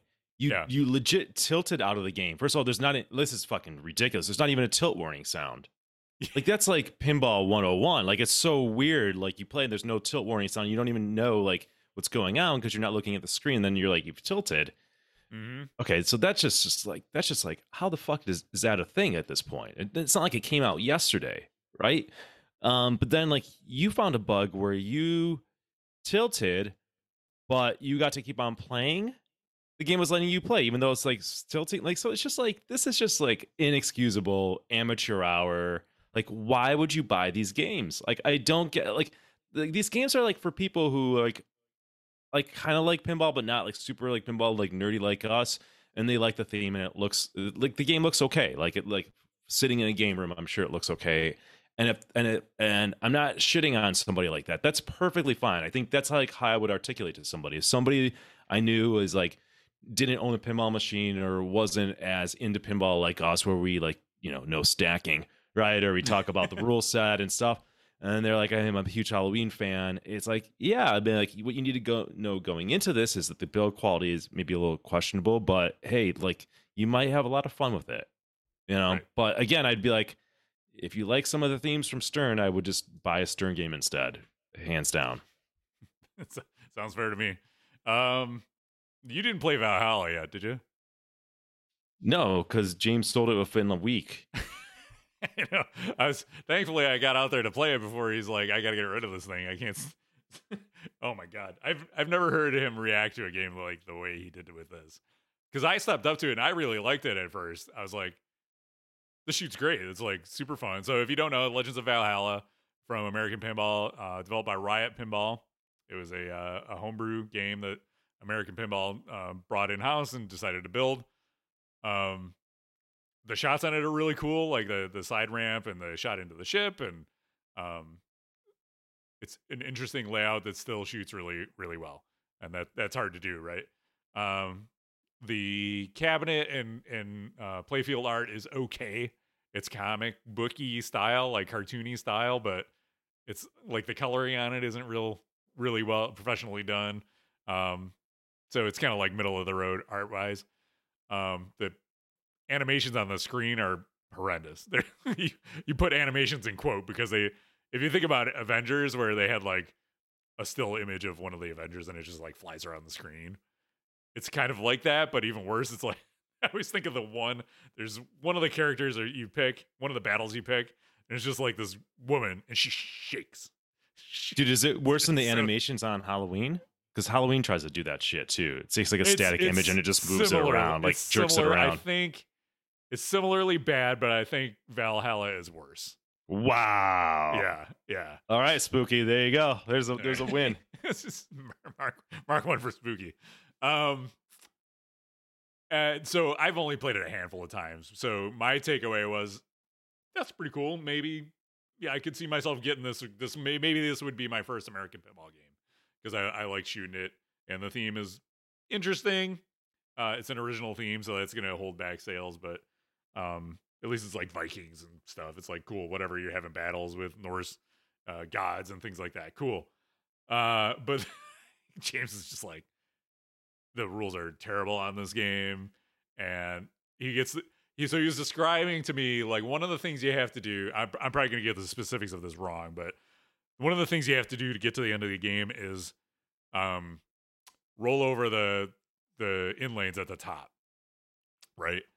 Uh, and you have to do that a certain number of times before you can get to the end of the game. There's no shot that feeds those lanes. So you have to like build up uh the Thor's hammer, which is you you you shoot a certain like six combos to activate that.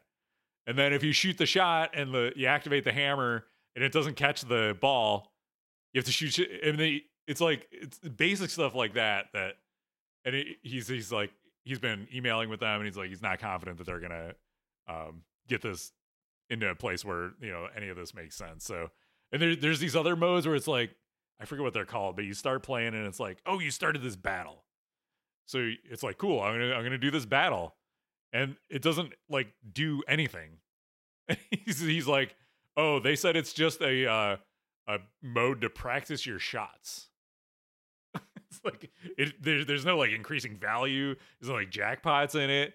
It's like rules that make no sense at all. So uh again, I think software is such a huge part of the homeowner experience. Like this is if you want to put this in a location and people play it a couple times and they walk away, it's fine. But if you're going to have this in your house and, and really get into these deep rule set games, this is you're you're not going to find what you want out of these games. So, um, Valhalla, Buy Rush. first impression. Buy Godzilla. yeah, buy Mandalorian. Don't buy these other games. Yeah, That's so that's that's professional advice. So Nuvad, I don't think Bowden's gonna fix those rules because um, when you bring in a, a third party, you know they're kind of like locked in their own world. They've developed this game on their own, and it's hard to get in there and and you know exterior coders when you know from what it what I understand, like he's he's coded this whole game. Nobody else at American Pinball can really code on top of what he's done. That's that's what uh Oof. that's that's what I took away from that. So Oh Um, Jesus! They don't have somebody who can fix this mess. yeah, well, apparently, I, I guess it's just like you know he's he's coded it in such a way that I, I'm not a coder. I don't know. So uh, uh, the you know I did basic when I was in elementary school. It's like you know if you comment your code and you you write good code, then maybe somebody else can work on it. But otherwise, it's like this stream of consciousness uh, stuff that you know only you will really understand how it all works. And it's hard for somebody else to get in there and fix it up. So Well, dude, I Um, mean, maybe uh, maybe American Pinball will hire you if you've got that background, Kevin, because it sounds like there's that's more than what's over there right now. yeah, there you go. So the API tester said Riot's code was complete spaghetti. There you go. Don't ban. Thanks, don't ban it, Flip. Oh yeah, and then they had Josh Kugler and they fired him, so he can't do it. so good job, Dave. All right, so yeah, Valhalla. Proceed with caution on that one. Uh, it, it seems cool at first, but maybe not. Maybe not so much. All right, uh, we won a TWIPY. Did we though? No, we didn't really. Uh, thanks to everybody who voted for us in the TWIPYs. We never ask for votes. We don't talk about the TWIPYs. It's just like whatever. Uh, but the fact that enough people vote that we make the finalists every year is uh, is awesome, and uh, it means you guys value what we do and you appreciate the show, and that's cool. Um, but we got we got the we got got the um the participation award this year. This is the first time they've sent these out to finalists. Because what that's nice. happens, the the the media creator categories are dumb because the same people keep winning all the time because they have the biggest audiences or the most ravenous audiences or the people they can really get rallied up to go out there and vote. So um I guess this is their way of saying, "Oh, here. Yeah, you too, I guess." Yeah, thanks for thanks for. Uh, it's nice of you guys to vote for us. Kevin and I make a conscious decision not to ask people to vote, and so it's a nice surprise when we still can get mentioned in that. That's uh, and and there's last I, I think I checked the other day, and there's um I think is like eight thousand seven hundred fifty pinball podcasts. So um, we're doing pretty good. We're doing all right. Appreciate that. Yeah. Um, speaking of the TWIPYs, uh, I have a kind of principle of not um, criticizing content makers. I think I'm going to talk. Up, so this is going to be filtered, but I I'd be remiss not to say something about the TWIPY Awards. Um, I forced myself to watch it. And I literally forced myself to watch it because I was curious from the red carpet on. I don't think I even got to where we got mentioned for the award, to be honest, Kevin. Um, I had to give up. The entire thing was just very cringe. And I don't want to call out one thing in particular or one person in particular because I I don't I, I think people do things outside of that and that's fine. Um, but I think everything about that TWIPY thing is an embarrassment for pinball. And honestly, I wish they wouldn't do it anymore. I um someone who cares a lot about pinball, like if that's what you're gonna come up with, you really need to look at it and watch it and be like, we you gotta do better. Or don't do it at all. I think that's your and I philosophy with with things, Kevin. It's like if we can't do a good job with it, it's like all or nothing. And um it, it was it was bad. It was really, really, really painful to watch. Martha was getting upset with me. She's like, "Why are you watching this?" I was like, "It's like a test of wills," and I was just like, "I can't fucking do it. I can't fucking do it. This is terrible." It was it was it was putting me in such a bad mood. So um yeah, please do better or don't do it. Like it's a bad look for pinball. It's it's just the idea of awards for pinball machines every year is weird too because every category it's the same like three games and Godzilla wins everything and there's so little well we've talked about it in the the way we've done the podcast like we do podcast once a month because that's like all there is to talk about. There's there's not this industry does not produce that that many machines. There's not that much content. Do we really need pinball awards at all? Like do we need them i don't think we do if you if you're gonna do it keep it just for industry stuff so But it was a just it was just machines super unprofessionally done. Yeah. Like it was just like done with zero self-awareness outside of like a small sphere of people who probably are patting themselves on the back and saying that was great. Like but like zero self-awareness and it's just it's not it's embarrassing. It's embarrassing. it's so embarrassing as coach would say from uh letterkenny it's embarrassing all right, let's move on. I, I, I handled that as best as that was that was filtered. Yeah, good job. Uh, let's talk about game room updates. We've both got some stuff going on in our game room. So the the most recent thing that I did was uh, I got my Pin Vision for Tron. And uh, you saw um, Patrick's right, the screen that goes in the back. Yeah, that's that's kind of cool. It's kind of yeah, cool. I got mine yesterday, got one? and I installed Okay. it last night. How much was that? Um, it's I think six hundred dollars. Oof. Uh, yeah, it's not cheap, but you know it's less than a topper. Scoring, I don't know. It does that sometimes. Alexa, turn on the Uh. Dude, don't get distracted by him. We have to time him out. There now, now Goran's not going to be distracted by that. So uh, I installed it last night. Let's just say this would not be a Nick Lane friendly installation. It's it's pretty involved. You have to. Where's my? For those listening, Kevin just got up and exited the stream. You, you have to pull the backboard out of your machine, and then replace it with this screen. And uh, there's a lot of wiring. Plus, I already have a lot of crap in my Tron. I, I have so many mods in that thing, dude. It's ridiculous. Um, uh, you relocate your.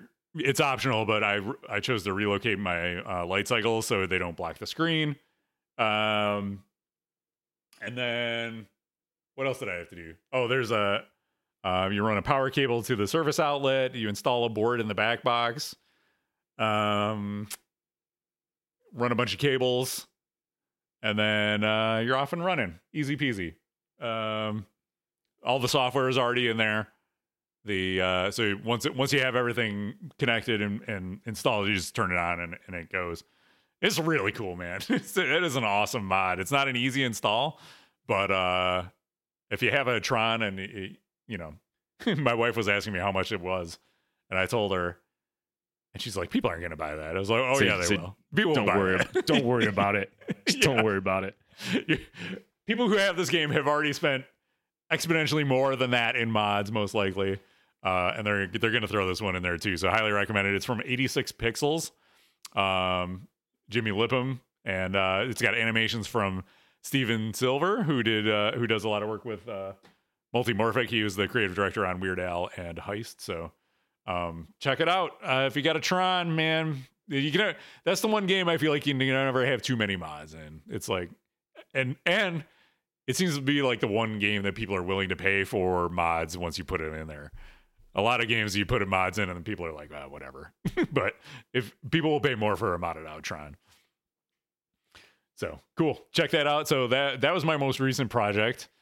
Um I've been, you know, the rumor is that there's a new JJP on the way, so I've been thinking about what to sell to make room and money for that. So it's gonna be either Hobbit or Wonka, I think. Um and but my son my son has started playing and he prefers Wonka, so it's probably gonna end up being Hobbit, which I would I would go the other way personally, but uh, if he's into the game, I'm happy to to keep it because either it could go either way uh, as far as I'm concerned, but it'll probably end up being Hobbit. So if anybody wants a really nice Hobbit, hit me up. And um, what else? Uh, I got a 16 quintillion points on Guns N' Roses. Did you see that, Nick? Yeah, I didn't watch it, but I, I, I saw the posts. Yeah. Yeah speaking of bugs i found one in guns N' roses uh if you it's the um So if you haven't seen the video, it's on YouTube. But if you go, if you play the desert demolition mode, so how this happened was I was trying to, I was playing the game to try to get through the game. So I was trying to play as safely as possible for progress, which is not how I normally play that game. I normally play it for big song jackpots and building up value and things like that. So I was playing it differently than I normally would, and I was like, I wonder if you can time out this mode because there was a, a value in the lower left hand of the screen that was decreasing. I said maybe if I get maybe if that hits zero, the the mode times out, and then I can move on. And what happened instead was that it put up this massive value once it hit zero, um, of in the quintillions of points. So I was like, well, now I got to see if I can collect that value. So I spent the rest of the night trying to setting all that up, getting to the end of that mode, and then I eventually got it, and it, it gave me this in- ridiculous score, like the most points that have ever been scored in a pinball game. Um, but the, I've tried to do it since, and it hasn't collected. It's given me zero for that value. It says uh, score bonus zero uh, or mode bonus zero, something like that. So there's some real weird, specific set of circumstances that happened that, that let me actually collect that. So um, if you go out and you try to do it on your area, um, Guns N' Roses, it might not work. Um, but you can try it. It's pretty fun if you can get it to happen. It's a it's super super cool. The sad part is, is that Scorbit failed during that. It got really confused and didn't save my score. So I did was not able to show how ridiculous Scorbit is by putting up 16 quintillion points as my high score, and then uh, with them not with them not resetting scores between code updates. Uh, it would have been really good, but I did put it on Pindigo at least, so because you manually put your your points in on that one. So come at me, everybody. All right, so I'll give two shout outs. Um, shout out to the Pinball Lounge in uh, just northeast of uh, Orlando, Florida. Uh, so, like I mentioned at the top of the show, we did we made two trips recently. The first was to uh, Multimorphic, and then my family finally took a vacation for the first time in a few years. We went to Orlando, and uh, one of the nights we had some downtime, so my son and I went to the Pinball Lounge to play some pinball. Awesome collection of games. Lots of you know Ryan uh, um, earlier in the the show was talking about having a variety of games in your location. This place definitely did. They had anything from EMs all the way up to the latest Sterns, JJPs, Spookys. They had uh, Rick and Morty. They had uh, uh, Rush, which they had just gotten. They had which they had Wonka at least uh, for for JJPs. But then we played like this game called Pharaoh, which I had never played. It was really cool. They had a Swords of Fury. Um, they had Bally Williams games, some of the remakes, some originals. So really well maintained, great um, enthusiast uh, run collection there. So um, I was talking to one of the guys, and he said basically they there were enthusiast operators that had this room. It's in a bowling alley, and they were ro- operating all the machines in the the bowling alley side or in the uh, in the game room side, and they ended up buying the whole bowling alley. So they they run the whole place now. So it's a really cool spot. So definitely check that out if you're in the area. And oh, the other thing was uh, Atlas Pinball. So these folks reached out to us on uh, Instagram. Uh, he's an operator and a screen printer in Boise, Idaho. Atlas Pinball. Um, send us some shirts. He's like, I'm a, I'm a fan of the show. I want to want to send you some stuff. So uh, this one's next. I'm gonna get it to him when he uh, when we see each other next. But nice, nice shirt. If you need some shirts made, check that, those guys out. If you're in Boise, put some money in his machines. Um, that's all for game room updates for me. Nick, what have you been doing? You've been shaking up your lineup or uh, soon, right? Yeah, so I'm gonna I'm gonna start off with an apology. I'm I'm not gonna have time to to stick around and do a review of No Fear, so it might be just a Kevin review, or we'll uh, do it next time. So it's, I'll leave that We'll to your discussion. I, we're, we're creeping up on a two hour podcast, which is uh, it's it's been a good one. I just didn't anticipate that, so I, I apologize. Um, yeah, so God, it's it's it's been a lot. So I got a bunch of insider connected for my games. Um, I got one for Deadpool and Black Knight and um, what the hell is it called? Um, Led Zeppelin. So thanks to Zach Meny again, good guy. By the way, let me slip this plug in there for you. I forgot about this. Listen, I don't care what distributor you guys go to, but if your distributor doesn't help you when there's a problem, that's their one job, right? Like if if you need something from your distributor, you reach out to them. If they're not responsive and they don't help you, that is a fucking terrible distributor. And that's the experience I had. You might be able to figure out who that distributor is It's something I use for other other games in another thing I do in pinball. I don't want to call out somebody in particular, but I just want to say that um, Zach has been awesome, and make sure and, and you don't know how good your distributor is until you need something. By the way, so um, let that be a good lesson for everybody. But yeah, so I got those. I put them in. It was easy to do. Um, as people were saying, the stickers are really easy to take off. So good job. Whatever Stern used for their stickers, um, really like it. They're really durable. They come off easy. They they stick on the new arch. So so that was a total success.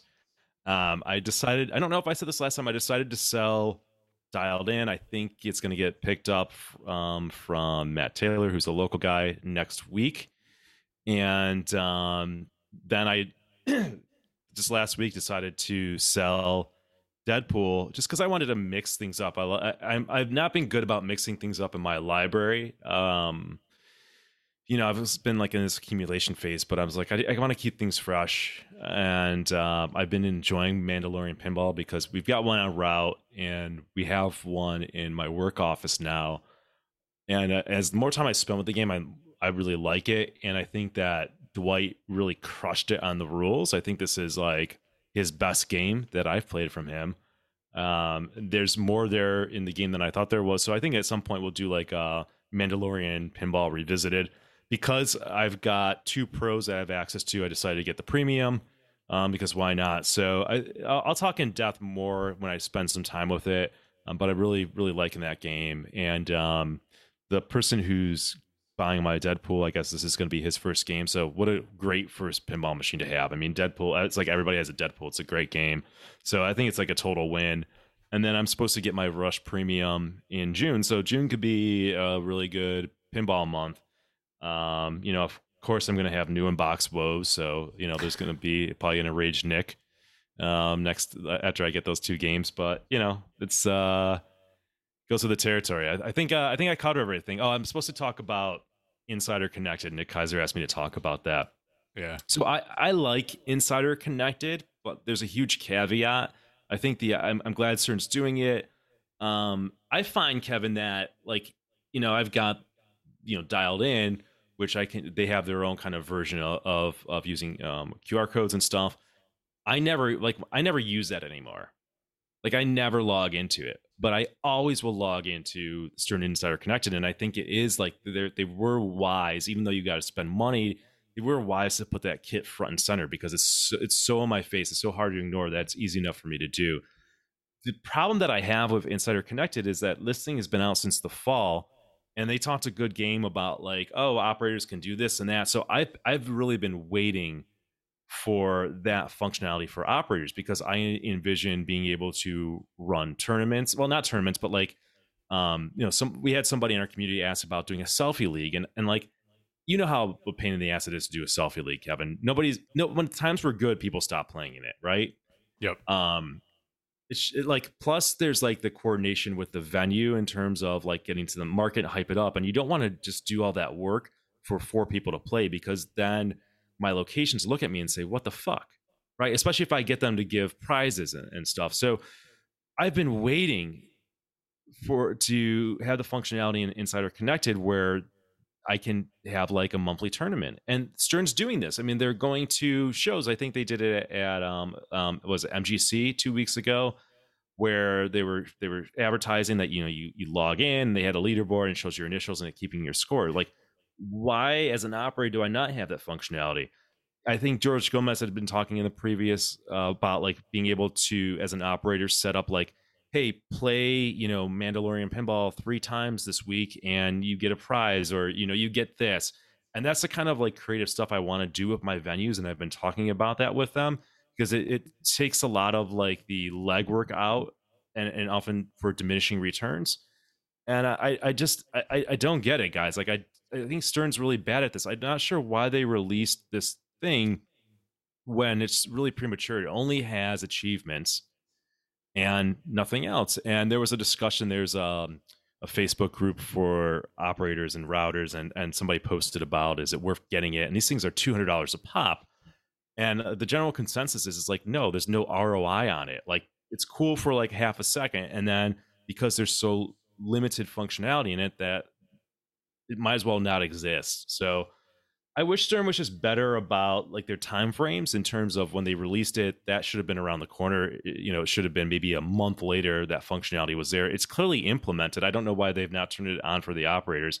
And even that's pretty basic, but it gives us something. I wish there was more, or at least communicate as to to the operators. When are we going to get this stuff? What's your roadmap for it? Um. So yeah, I'm I'm, I'm disappointed ab- about it. I have not purchased any for our business because there's no ROI on it right now. There's no I don't want to push people onto this platform when it's so limited in just achievements. I will go through the effort of marketing and pushing it and educating the, you know, business owners where my games are located about the system when I can actually fully use it. And until then, it's just a waste of time, I think. Yeah, it's it from what I've heard, it doesn't really increase plays on location right now any either. So like even if you have it in a machine, it's not resulting in more more coin drop uh for the people who do use it, right? So uh you can't you can't say yeah it's worth it because I I increased my plays 10% after I put it on the machine or whatever, you know. And if it doesn't do that as an operator, then what's the business case? Right? Right. Like why does it exist?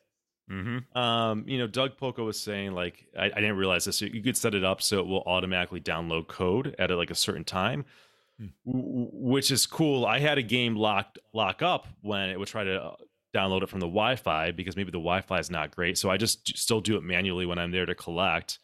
Um, that's something. You know, I can see like plays allegedly, but somebody was also saying those plays aren't accurate. So I really don't.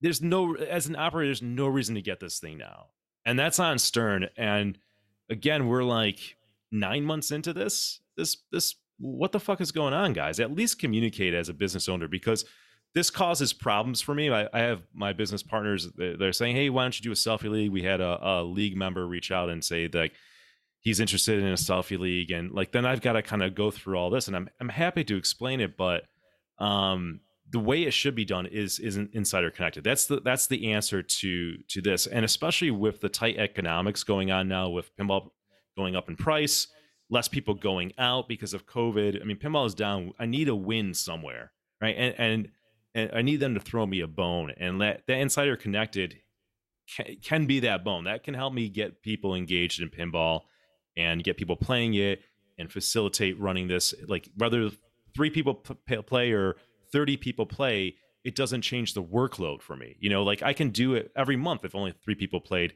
I can still run that in some capacity, right? It's just, I'm not going to go through the effort until uh, that's ready, though. Yeah, did you see there's a uh here, let me pull this up. There's a, a LinkedIn post for an insider connected job. Well, that's scary because, Yeah. like, A director of director of product management for uh, Insider Connected. Well, they have they have like the bones of it created, right? Like Yeah. it's there. It's doing this thing. It, the physical kits exist. They're out there. It's connecting to the internet. Um, clearly, they have the functionality where they're able to have multiple people log in and, and run a tournament and score. So, I, I I don't know. You know, I and I think it's it's frustrating to not be communicated with because really in software and things like this, um, companies usually communicate with with their customers. You- you- like you think about a video game, and there's like a roadmap for the development, or what if it's in early access, like what features are going to be added and when, and if there's delays, they come out and explain it. But Stern Stern doesn't do that, so it leads to frustration. And it and it's set, when it comes out in the fall, you have the expectation that hey, a month or two we're going to have this. We still don't, and there seems to be no end in sight. So again, I can I, I would recommend to anybody who's an operator and thinking about it, don't waste your money on this shit yet. If you have a home collection and you want to get it, it still has super limited functionality. Like adding a friend is stupid. Like the way it works is stupid. Like I should be able, if I know Kevin's um, name on there, I should be able to add Kevin, and Kevin should get a notification that we want to be friends on there. But that's not how it works. It just I have to manually enter Kevin's name. I have to make sure I get the capitalization right on Kevin's name, and then I can kind of just follow him. But Kevin doesn't know he's being followed by me. Um, I have to then call him up and tell him my name or text him. Uh, It's just like it's really basic right now, and it, and it can be something really good. And I believe it can be something really good. And I believe with Zach Meny saying it can be something good. George Gomez has said it could be something good. But right now, I can't can't recommend spending any money on this product. Yeah, you gotta. On one hand, I'm I'm like, well, they've invested all of this into this platform. They're gonna stick with it and make it work. But at some point, they might just cut their losses and be like, all right, this didn't work. Let's move on. So it's so hard to know right now. So I think your I think your recommendation is good in that. You know, it's it's like buying pinball machines in in general. Like, yeah, you can buy a pinball machine that has incomplete software, but you know, there's never a guarantee that it's to get completed. So if you like what's there now, grab it. If not, then you know, uh, don't bet on the future because it might not it might not come. Yeah, I, I I personally don't see this thing going away. Right. I think it's I think the are quote unquote committed to it, but it's the way they're going about it and communicating it is really frustrating and it, it should be more of a priority. Um, because this is not like a supply shortage thing kind of deal. Like this is this is this is software and you've got it mostly there. So um yeah don't buy it now and and and give Stern feedback why you're not buying it now like that you like it like it's not like a bad thing that you like it you want it it's just like where's where's you said you're going to deliver on something where is it and when is it coming just at least give us that much agreed so a couple quick buffalo updates we have league finals coming up may 21st uh, we're going to be streaming it here on the buffalo pinball twitch channel so if you want to see some competitive pinball action with some of buffalo's finest uh, tune in then. It's going to be 5 p.m. Eastern time on May 21st. We've also got our, our team league has resumed, which has been a lot of fun. Um, I forgot how fun team league was. It was. You asked me how the first night went. I was like, I really had fun. So thank you to Matt, uh, our league member, for for putting that together. It's been uh, it's been nice to and and Patrick, yeah, for uh, um, it's always nice when somebody else is like, I wanna I wanna run this, and Nick and I could just go and play and have fun. So um, always appreciate that. So uh, like Nick said, uh, we'll get to the No Fear review next month. Uh, and but in the meantime, don't go anywhere because we have a brand new episode of Topper Talk with Goran. He violated the rules and went way over his three to five minutes, but it's a good one. He's going to be talking with Ryan McQuaid from, uh, well, now of American Pinball, but from uh, Sonic Spinball uh, fame about toppers. So yeah, I'm gonna uh, I'm gonna peace out. That, so in, enjoy. Thank you guys. We'll see you next month. Yep. Uh, be sure to follow us on social media. Uh, send us an email, talkpinball at gmail.com. Uh, if you got feedback or want to know anything in, in, in between. If you want to support the channel, uh, Twitch Prime is a great way to do it. No extra charge for uh, supporting the channel, or you can straight up sub if you want to do that. Drop a PayPal uh, donation or leave us a review on your favorite podcast platform of choice. Um, I lost Nick. Um, in the meantime, until next month, enjoy this uh, brand new episode of Topper Talk with Goran, and uh, we'll see you next time.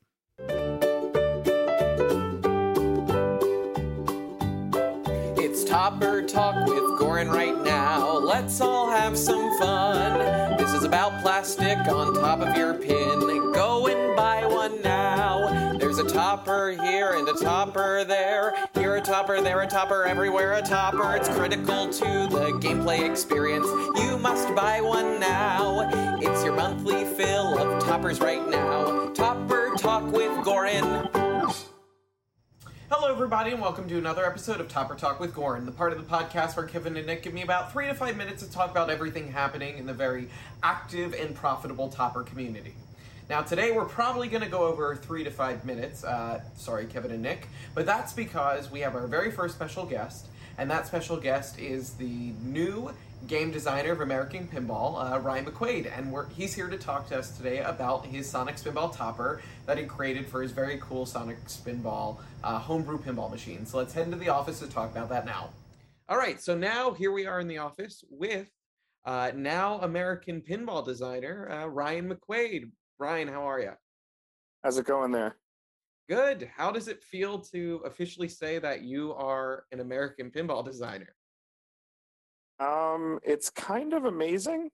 um, it was a it was a long time, a lot of work to try to make it happen, and um, now that um, I, I've actually been working there since February, and it was a big secret that I had to keep because I signed all these lovely pieces of paper that said I would not say anything.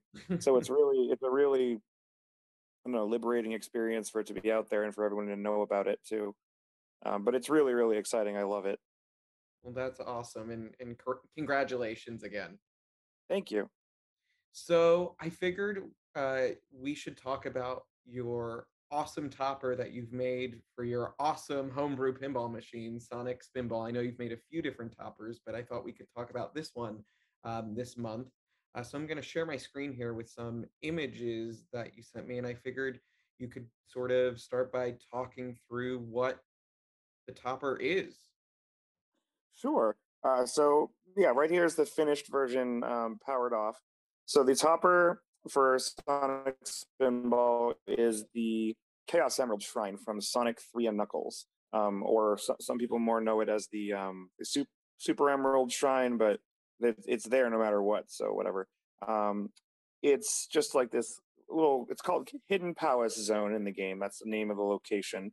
Um, and you can see it's in it's located inside a volcano on Angel Island in the game, and the the little skybox thing you can kind of see in the top right there is actually the opening, like the cone of a volcano, and that's the death egg that has crashed into it. Um, so in in this volcano is where the Chaos Emeralds are stored, with, along with the Master Emerald, which is the big one on the backdrop, and um, they're in this little shrine thing on these ancient pillars with these weird feathery looking things kind of holding them up. Um, and when I knew when I was designing the game, I knew I wanted to have a topper because, as you have we mentioned previously, that I've made a few toppers before. Um, so it made sense to me to make something that would like track game progress and be able to be like good for light shows. Um, so each one of these emeralds has its own light behind it, so it can light up with, with that go along with the game progress and play white shows and everything. Um, and then we also have a bunch of GI behind that. Yeah. So um, I think I have a there. That's a lit up somewhere. Maybe not. I'm sure you do. Uh, so so right there, that's uh, you're you're toggling in between the concept arts that I used for this. So um, this this is a piece of fan art that I found that kind of captured what I wanted to go for. You can see it looks like a diorama. It's got like the floor and everything, and it already kind of looks like a topper shape. Yeah. Um, and I was like, all right, this is this is what we want to go for, this kind of thing. And um, this this artist saw those little petals as kind of leaves, um, and I was like, oh, I like that. Just, I like that um, that interpretation. But then I pulled up the original. So if you want to go back the other the other one, which is the original game graphics, Right here. um, yeah, right here, those um, things look more like uh, feathers or leaves or whatever. So I wanted, I kind of did like a hybrid of the two. The those are actually on the actual topper pieces of fake daisies off Amazon. Um, I bought I bought fake daisy flowers, um, and they were constructed with those like multiple layers of those things. So they're like um, pinkish daisy f- petals wow. um, that combined with a lot of epoxy, I made them hold their shape like that. Wow. Very impressive. Um, what sort of other steps did you go through to making this topper a reality? I think I have some other photos here of the overall construction of the Yeah. and the process you went through. Could you talk through that a little bit? All right, so I designed it in uh, Fusion 360, um, which let me kind of get a good layout of everything and where I wanted it from the very beginning. Um, I pulled in these like little ancient column-looking things you see there from um, website Thingiverse.com, Ah, yeah. which lets you. Uh, every, everyone who's done any 3D printing is familiar with uh, Thingiverse. Um, they're originally these columns that are made. Oh yeah, nice. I see that. Is that a Prusa Mark III in the background there? yes, it is. Um, I see. So I, I grabbed these pillars that are meant for uh, tabletop gaming and D and D kind of thing, and I thought they looked perfect. So I flipped them upside down. They're originally supposed to be like bottom heavy, and then like they get thinner toward the top. Um, and I just kind of positioned them where I wanted them, and then added the the emeralds, which I bought off of eBay. The emeralds are actually glass paperweights that I uh, was able to buy on eBay. They are glass; they're not plastic, which is why I'm so um, I'm so like careful with it while I'm while I'm using it. So there you can see how I um, I did a cutout in the back of the uh, pillars for the little light boards, um, and then in the back, uh, and yeah, these you can see that these are nice heavy glass Yeah. um, paperweights that are honestly quite scary. So uh, I scraped them up a lot on the bottom, and I used a lot of epoxy to make sure they never came out. And I haven't had any problems with them since. But um, it's always still a little nerve wracking to move it around Hmm. because I wasn't able to find plastic ones that I liked. I really like the look of the glass ones. Yeah. Um, so in addition to that, we have the little stalagmites, and those are also from like a similar tabletop gaming section of Thingiverse. Um, just a couple of different versions of it. Um, some of them are actually the same, the same set, just mirrored. Mm. Um, I think, um, and I didn't, didn't really want to use too many of them. I just wanted to give them kind of an accent so that the the bouldery look of the backdrop would um would look like it's you know just a continuation of that kind of so as you as you see it without the backdrop and without the paint and everything like it's a pretty simple topper right Right. like Right. It's there's not a lot to it and and the reason for that is because i was kind of scrambling to get ready for um expo and Pintastic last year um i was doing a whole rebuild of the game at the time and i i only had like maybe an extra week like tops of, of like waiting for a few parts and um, i just talked to my friend who does modeling and I, I sent him the concept arts and we're like all right yeah we can totally knock this out in a couple of weeks as long as we keep it nice and simple Yeah. um, so uh, it, it looks like really bare when you look at it like this but then once once we've done it up properly it, it kind of really pops after that and i was really happy about it. Look, yeah. um, yeah that's um it really overall with everything put together it is a a great looking great looking topper. Um i think you sent over one or two videos.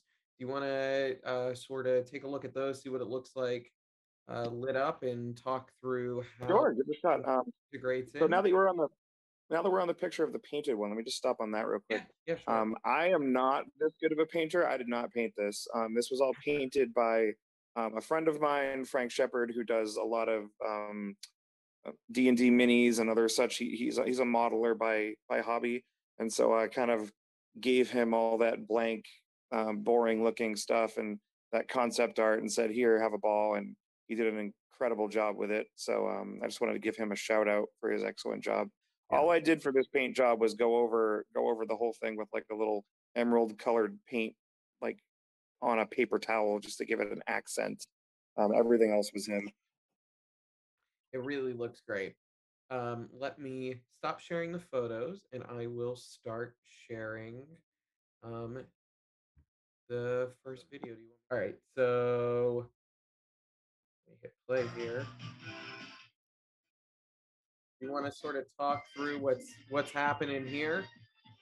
So right now the player is in uh, zone select. They're choosing their uh, their main zone that they want to play next, and um, you can see as as the player cycles through them, it's it's got the emerald that they're going after blinking, um, and it's changing the GI color to match the zone that they're in. So right now they're on the cyan emerald, and that would be the ice level.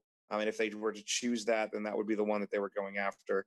Um, so this is just um, the way that the it keeps track of your progress in the game. If an emerald is collected, it'll be on and the light will be solid. And if it's the one you're currently working on, it'll be blinking. Um, it also is used for a lot of different light shows um, during the game. It's mostly mirrored. It, it has its own light shows, and it's also mirrored on the of the inserts on the playfield. So if it has nothing better to do, like for lack of a better sense, if it if I don't have any specific light show running on the topper, um, it will do whatever the emerald inserts on the playfield are doing Cool. um, just as part of a, as part of it. So what you end up with there is you say the boss is exploding and like those lights are flashing red for a minute. Like that explosion is now all the way up onto the topper as well. Um, and it also just fills it all in a little bit. So whenever there's not anything specific running, um, we're just mirroring those those inserts. Um, but it does a great deal to um, highlight the differences between the zones um, and makes it feel like you're in a different location. Um, it's like especially when the red one and the cyan one lights up, like I don't know, I swear the room gets a little warmer when it gets all red like that. It looks really So- great. It looks really great. And let me share, attempt to share the other, the other one here, the attract mode. Yeah, the attract mode just shows a few of the light shows that um that I made for it. Um, I use them throughout the game as well, but um, for the most part, it's just you know running a light across them and a few different patterns and stuff like that. All right, this should work. Here we go. I got a I got a attract mode here. You can see what's going on. Delightful. It really looks great in a dark room with everything um slowly lighting up. Is it how many LEDs is it per per um It's only one LED per emerald, but there's also 16 GI LEDs up there. ah that's what's doing it. Okay. All right. Um, it, it definitely so- looks like a lot more than one. It is. It's a lot more than one. I mean, ju- one of those lights is right up against the back of each one of those gems to use the whole thing as a diffuser. As you can see, they. But then, like the rest of it is more just for the ambience and like it also, especially during that little like twinkle mode, you have little twinkles coming from down all below the um, behind the stalagmites or stalactites. Which ones are on the ground? I forget. Stalagmites or stalactites? Which are those? I'm not really sure. Might but one of our one of our viewers, I'm sure, is screaming at the screen every time I call them the wrong thing. yeah, Um, but it just gives a nice depth of the cave look to have the lights behind it like that, and it makes it look a lot busier than it is. Awesome. Yeah, well, this is a fantastic topper, and it and it really does seem like it integrates really well uh, with the game and expands the overall world of of Sonic um, and theme integration. So, uh, thank you again for coming on to the show and chatting about this topper and sharing it with all of us. That, thank you for having me, um, and thanks to the Midwest Gaming Classic judges for giving me the award for best mod for that last weekend. Um, I didn't even I didn't even know it was up for the award, um, but I, I like I was telling I believe I was telling you off camera as part of a uh, sound test. Um, my game actually crashed a few times during the show, um, and people I, I was around, so people were able to find me, and I would come like reboot it. And one of the times that I did that, I was going behind the machine to get a tool so I could um, open it up. And I noticed there was a little trophy like leaning over the edge of the top or about to fall down onto the glass. And I was like, oh dear, what is this? This is going to be a bad time. And, you know, picked it up. It's, oh, best mod. That's great. It, and then I'm like, wait a minute, like this cus- this is a custom game, not a mod. What's going on? And then I figured out, oh, you put it on the topper on purpose. I get it now um, apparently, apparently they just didn't do a best in show for um, for homebrew this year, which is fine. Um, but I just put it back in a more secure location for the rest of the show. So uh, shout outs to the to the People's Choice. I think it was People's Choice. I'm not sure if there were any judges, but uh, I'm glad everyone enjoyed it. Really. That's awesome. That's awesome. Yes, congratulations on that, and congratulations again on uh, now being a game designer for American Pinball. And hope to talk to you again soon on Topper Talk. All right, can't wait to be back. Thank you so much for tuning in to today's episode of Topper Talk with Goran. Tune in to the next Bro Show for another episode. And as always, get out there and buy a topper. Thank you for coming to my Topper Talk.